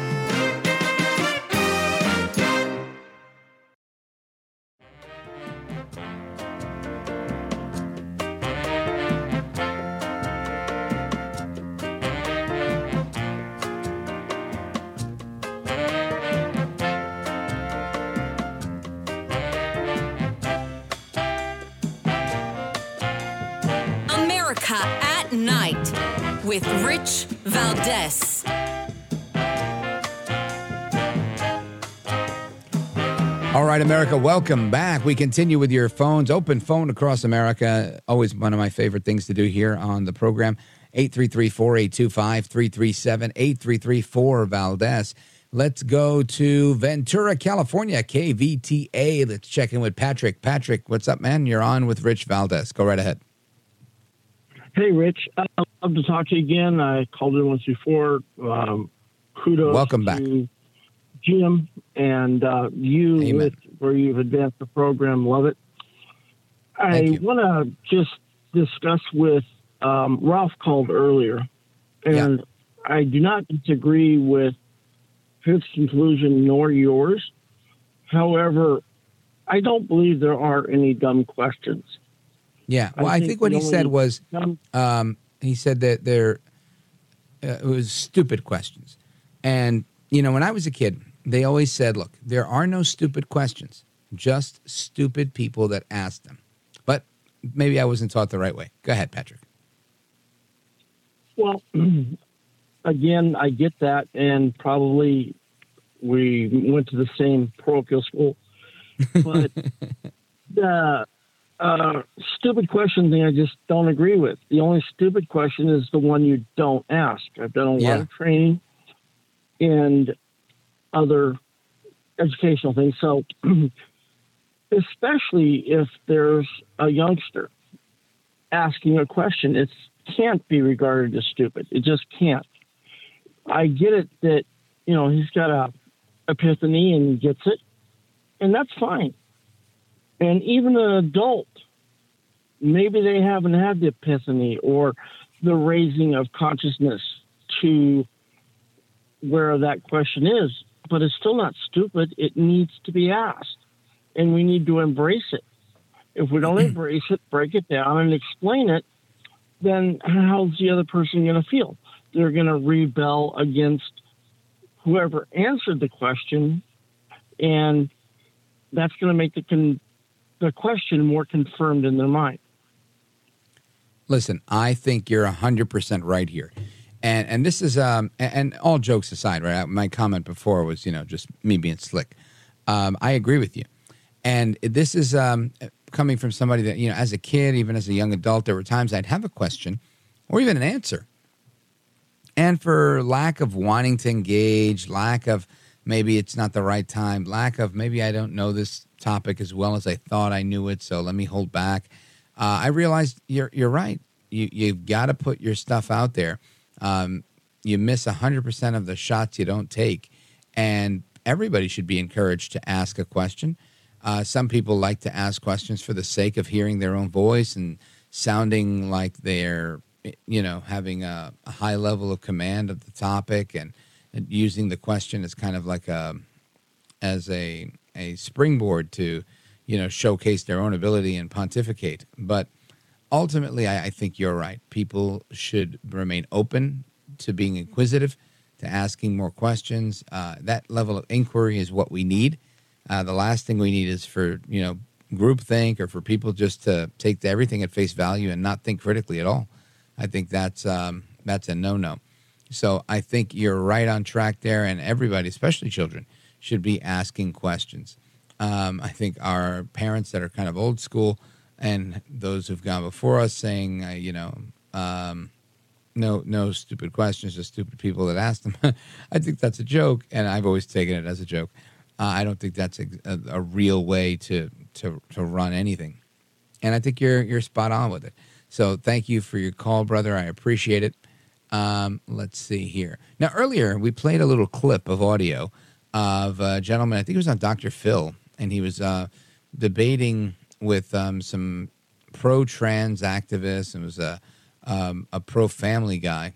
And uh, we have a little clip that we played earlier. I just want you to hear a, a tad of it. Go right ahead. Men do not menstruate. Only women menstruate. Now you can call yourself Cis whatever you don't want. menstruate, but trans men do menstruate. No, Same they as don't. non-binary people. Only women. Menstruating is not exclusive Yes, to it cis is. women. And there you go. So um, there's this debate: trans men, cis men. What kind of men is it that menstruate? I don't know. What say you? 833-482-5337, 833-4 Valdez. Let's go to Reading, Pennsylvania, W-E-E-U, and check in with Katie. Katie, go right ahead. You're on with Rich Valdez. Hi, Richard. You, you put me on right in the middle of my hands being all soapy. Anyways, regarding the men having their Well, thank you for washing your I hands. beg to dif- You're welcome. I beg to differ because I have been informed otherwise by my own husband. And he's like, men always get their periods, Katie. Why do you think I take the dog out three times sometimes some at night? And I'm like, what? He's like, there are nights that I walk the dog three times. Is there not? I said, yes. He's like, I have my period then. So men get their periods. Hmm. Now, is this uh, in the sense of uh, like mood swings? Is that what he's talking about? Like uh, like PMS? Yeah, I, yeah, I think I think that's exactly what he meant. Um, is- Yeah, right. I would I would agree with that. I do think uh, I don't think it's unique uh, to women uh, to have uh, mood swings, and I'll just leave it just at the mood swings. I think that's what most people kind of um, paint the picture as. I don't ever want to minimize what women go through because I know that uh, I, I once spoke with a doctor. I worked in a school, and he was the medical director, and he was explaining that the symptoms that some women go through uh, are so severe.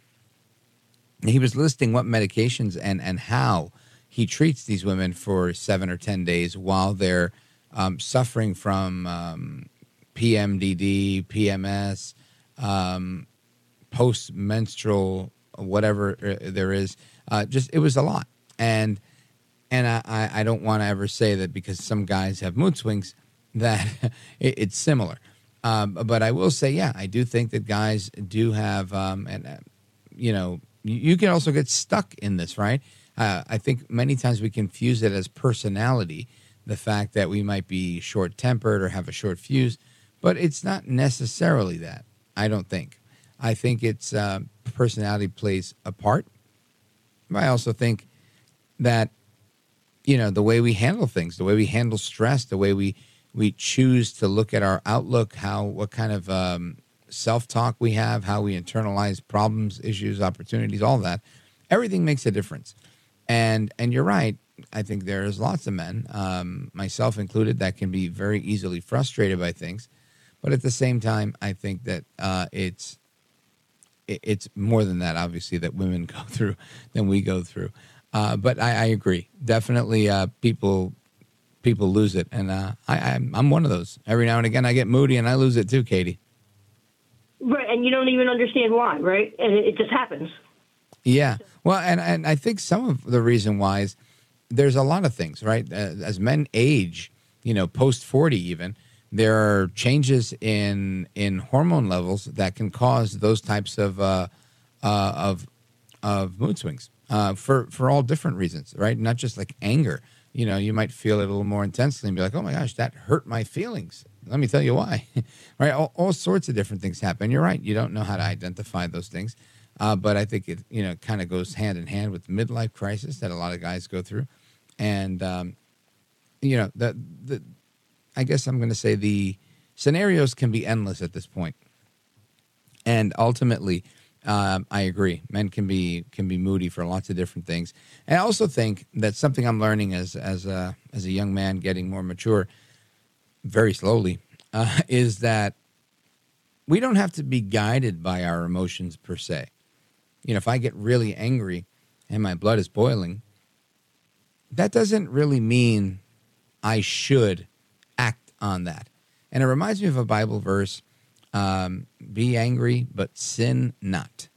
And this is just a lesson, again, that I'm learning right now in life as we speak. Whereas normally in real life, if I got angry, I acted angry.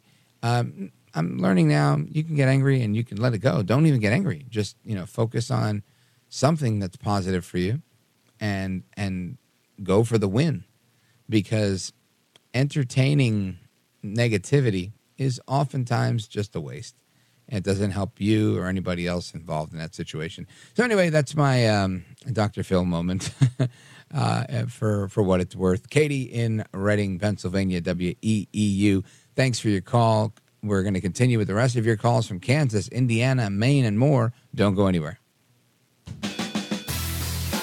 This is America at Night with Rich Valdez. Call now 833 4 Valdez. That's 833 482 5337. 833 4 Valdez. That's Valdez with an S.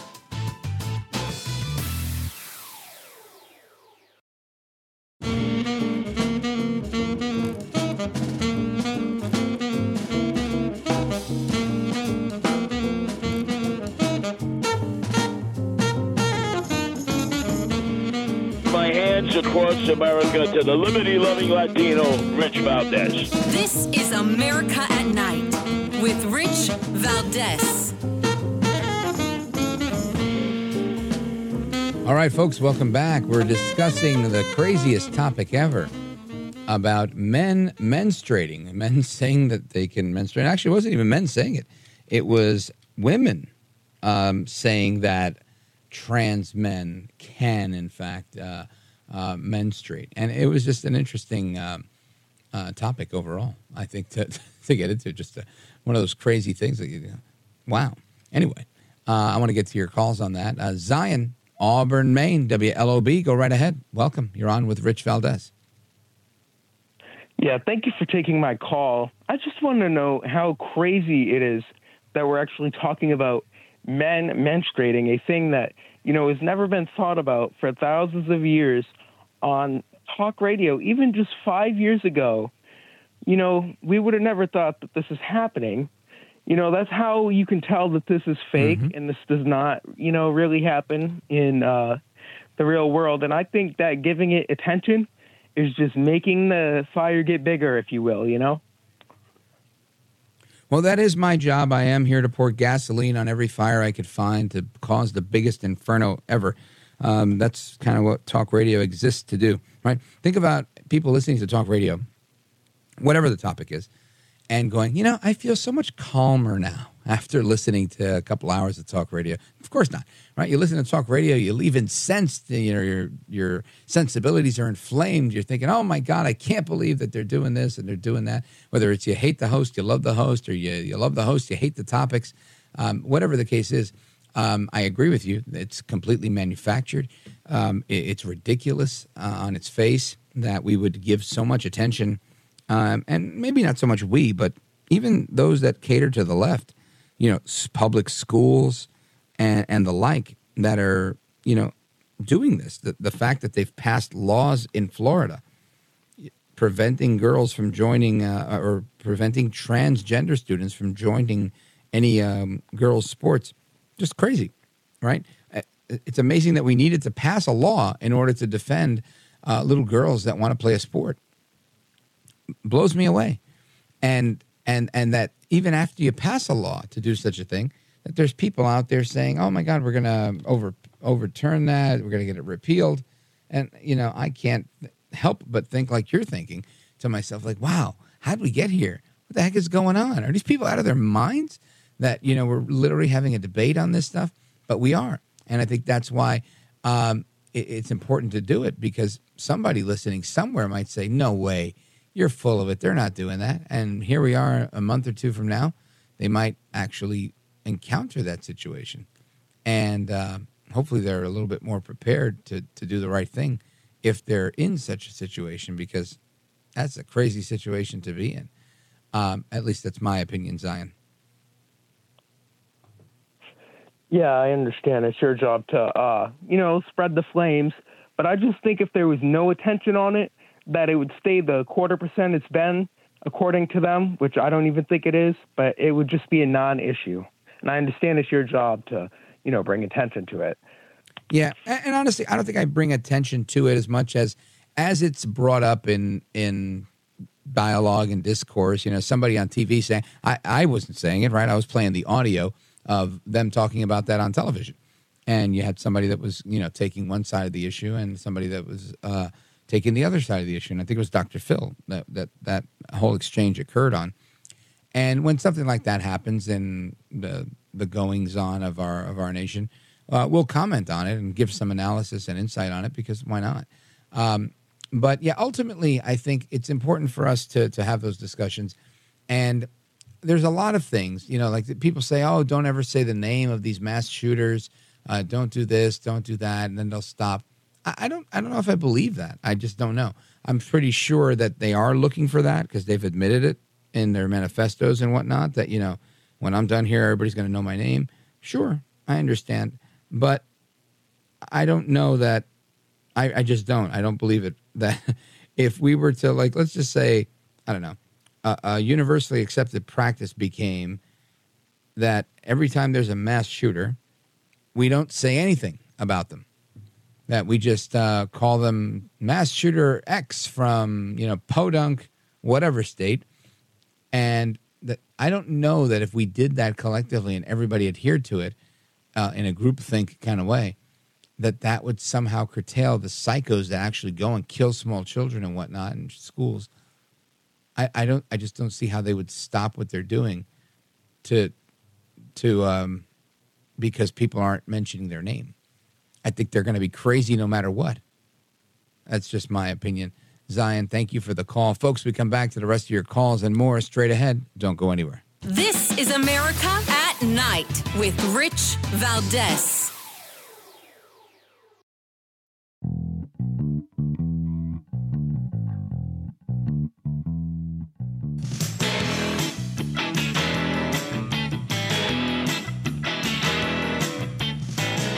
No hair, no care, and live on the air. It's Rich Valdez. All right, it's the speed round. Keep your comments to less than a minute. Let's go to Frank in Evergreen, Montana. KOFI. Frank, go right ahead. Hi, Rich. I want to say that back in the first grade, I was blonde. Sec- The next year, in the second grade, I was full puberty. My hair was dark, uh, hair all over my body. And then the third grade, uh, Sister Mary Satan and the Monsignor said, I'm going to hell, and there's nothing I can do about it. You know, it's just, uh, it's a true fact of life. it was a foregone conclusion. This guy's a bad guy.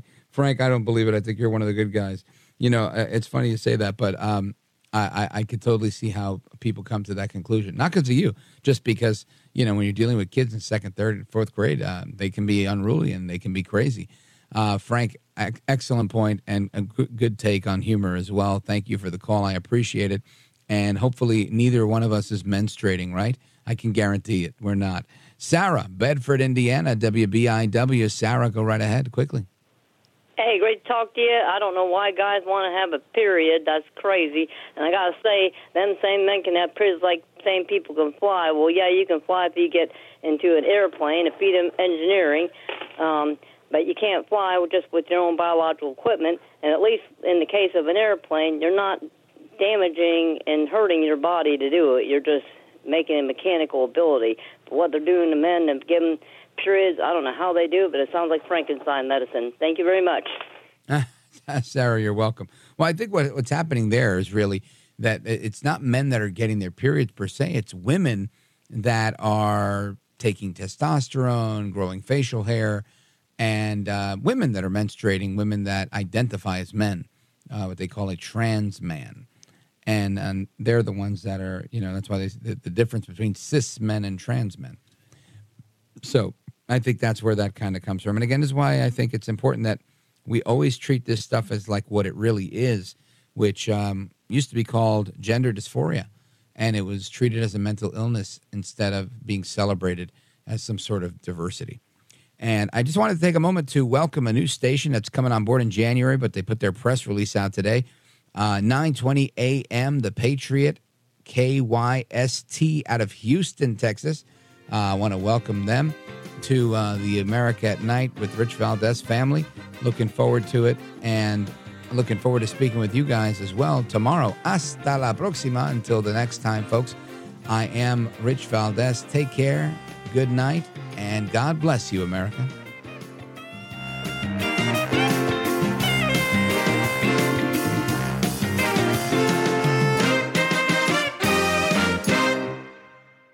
The Ed Mylett Show showcases the greatest peak performers sharing their journey, knowledge, and thought leadership. This is one of the all time best pieces of advice ever given on the show. Actor Rainn Wilson. The number one thing that psychologists point to with young people of why they are struggling so much in this mental health epidemic is they don't have resilience. So, how do you build resilience if you don't understand suffering itself? The Ed Mylett Show is available on YouTube or wherever you listen.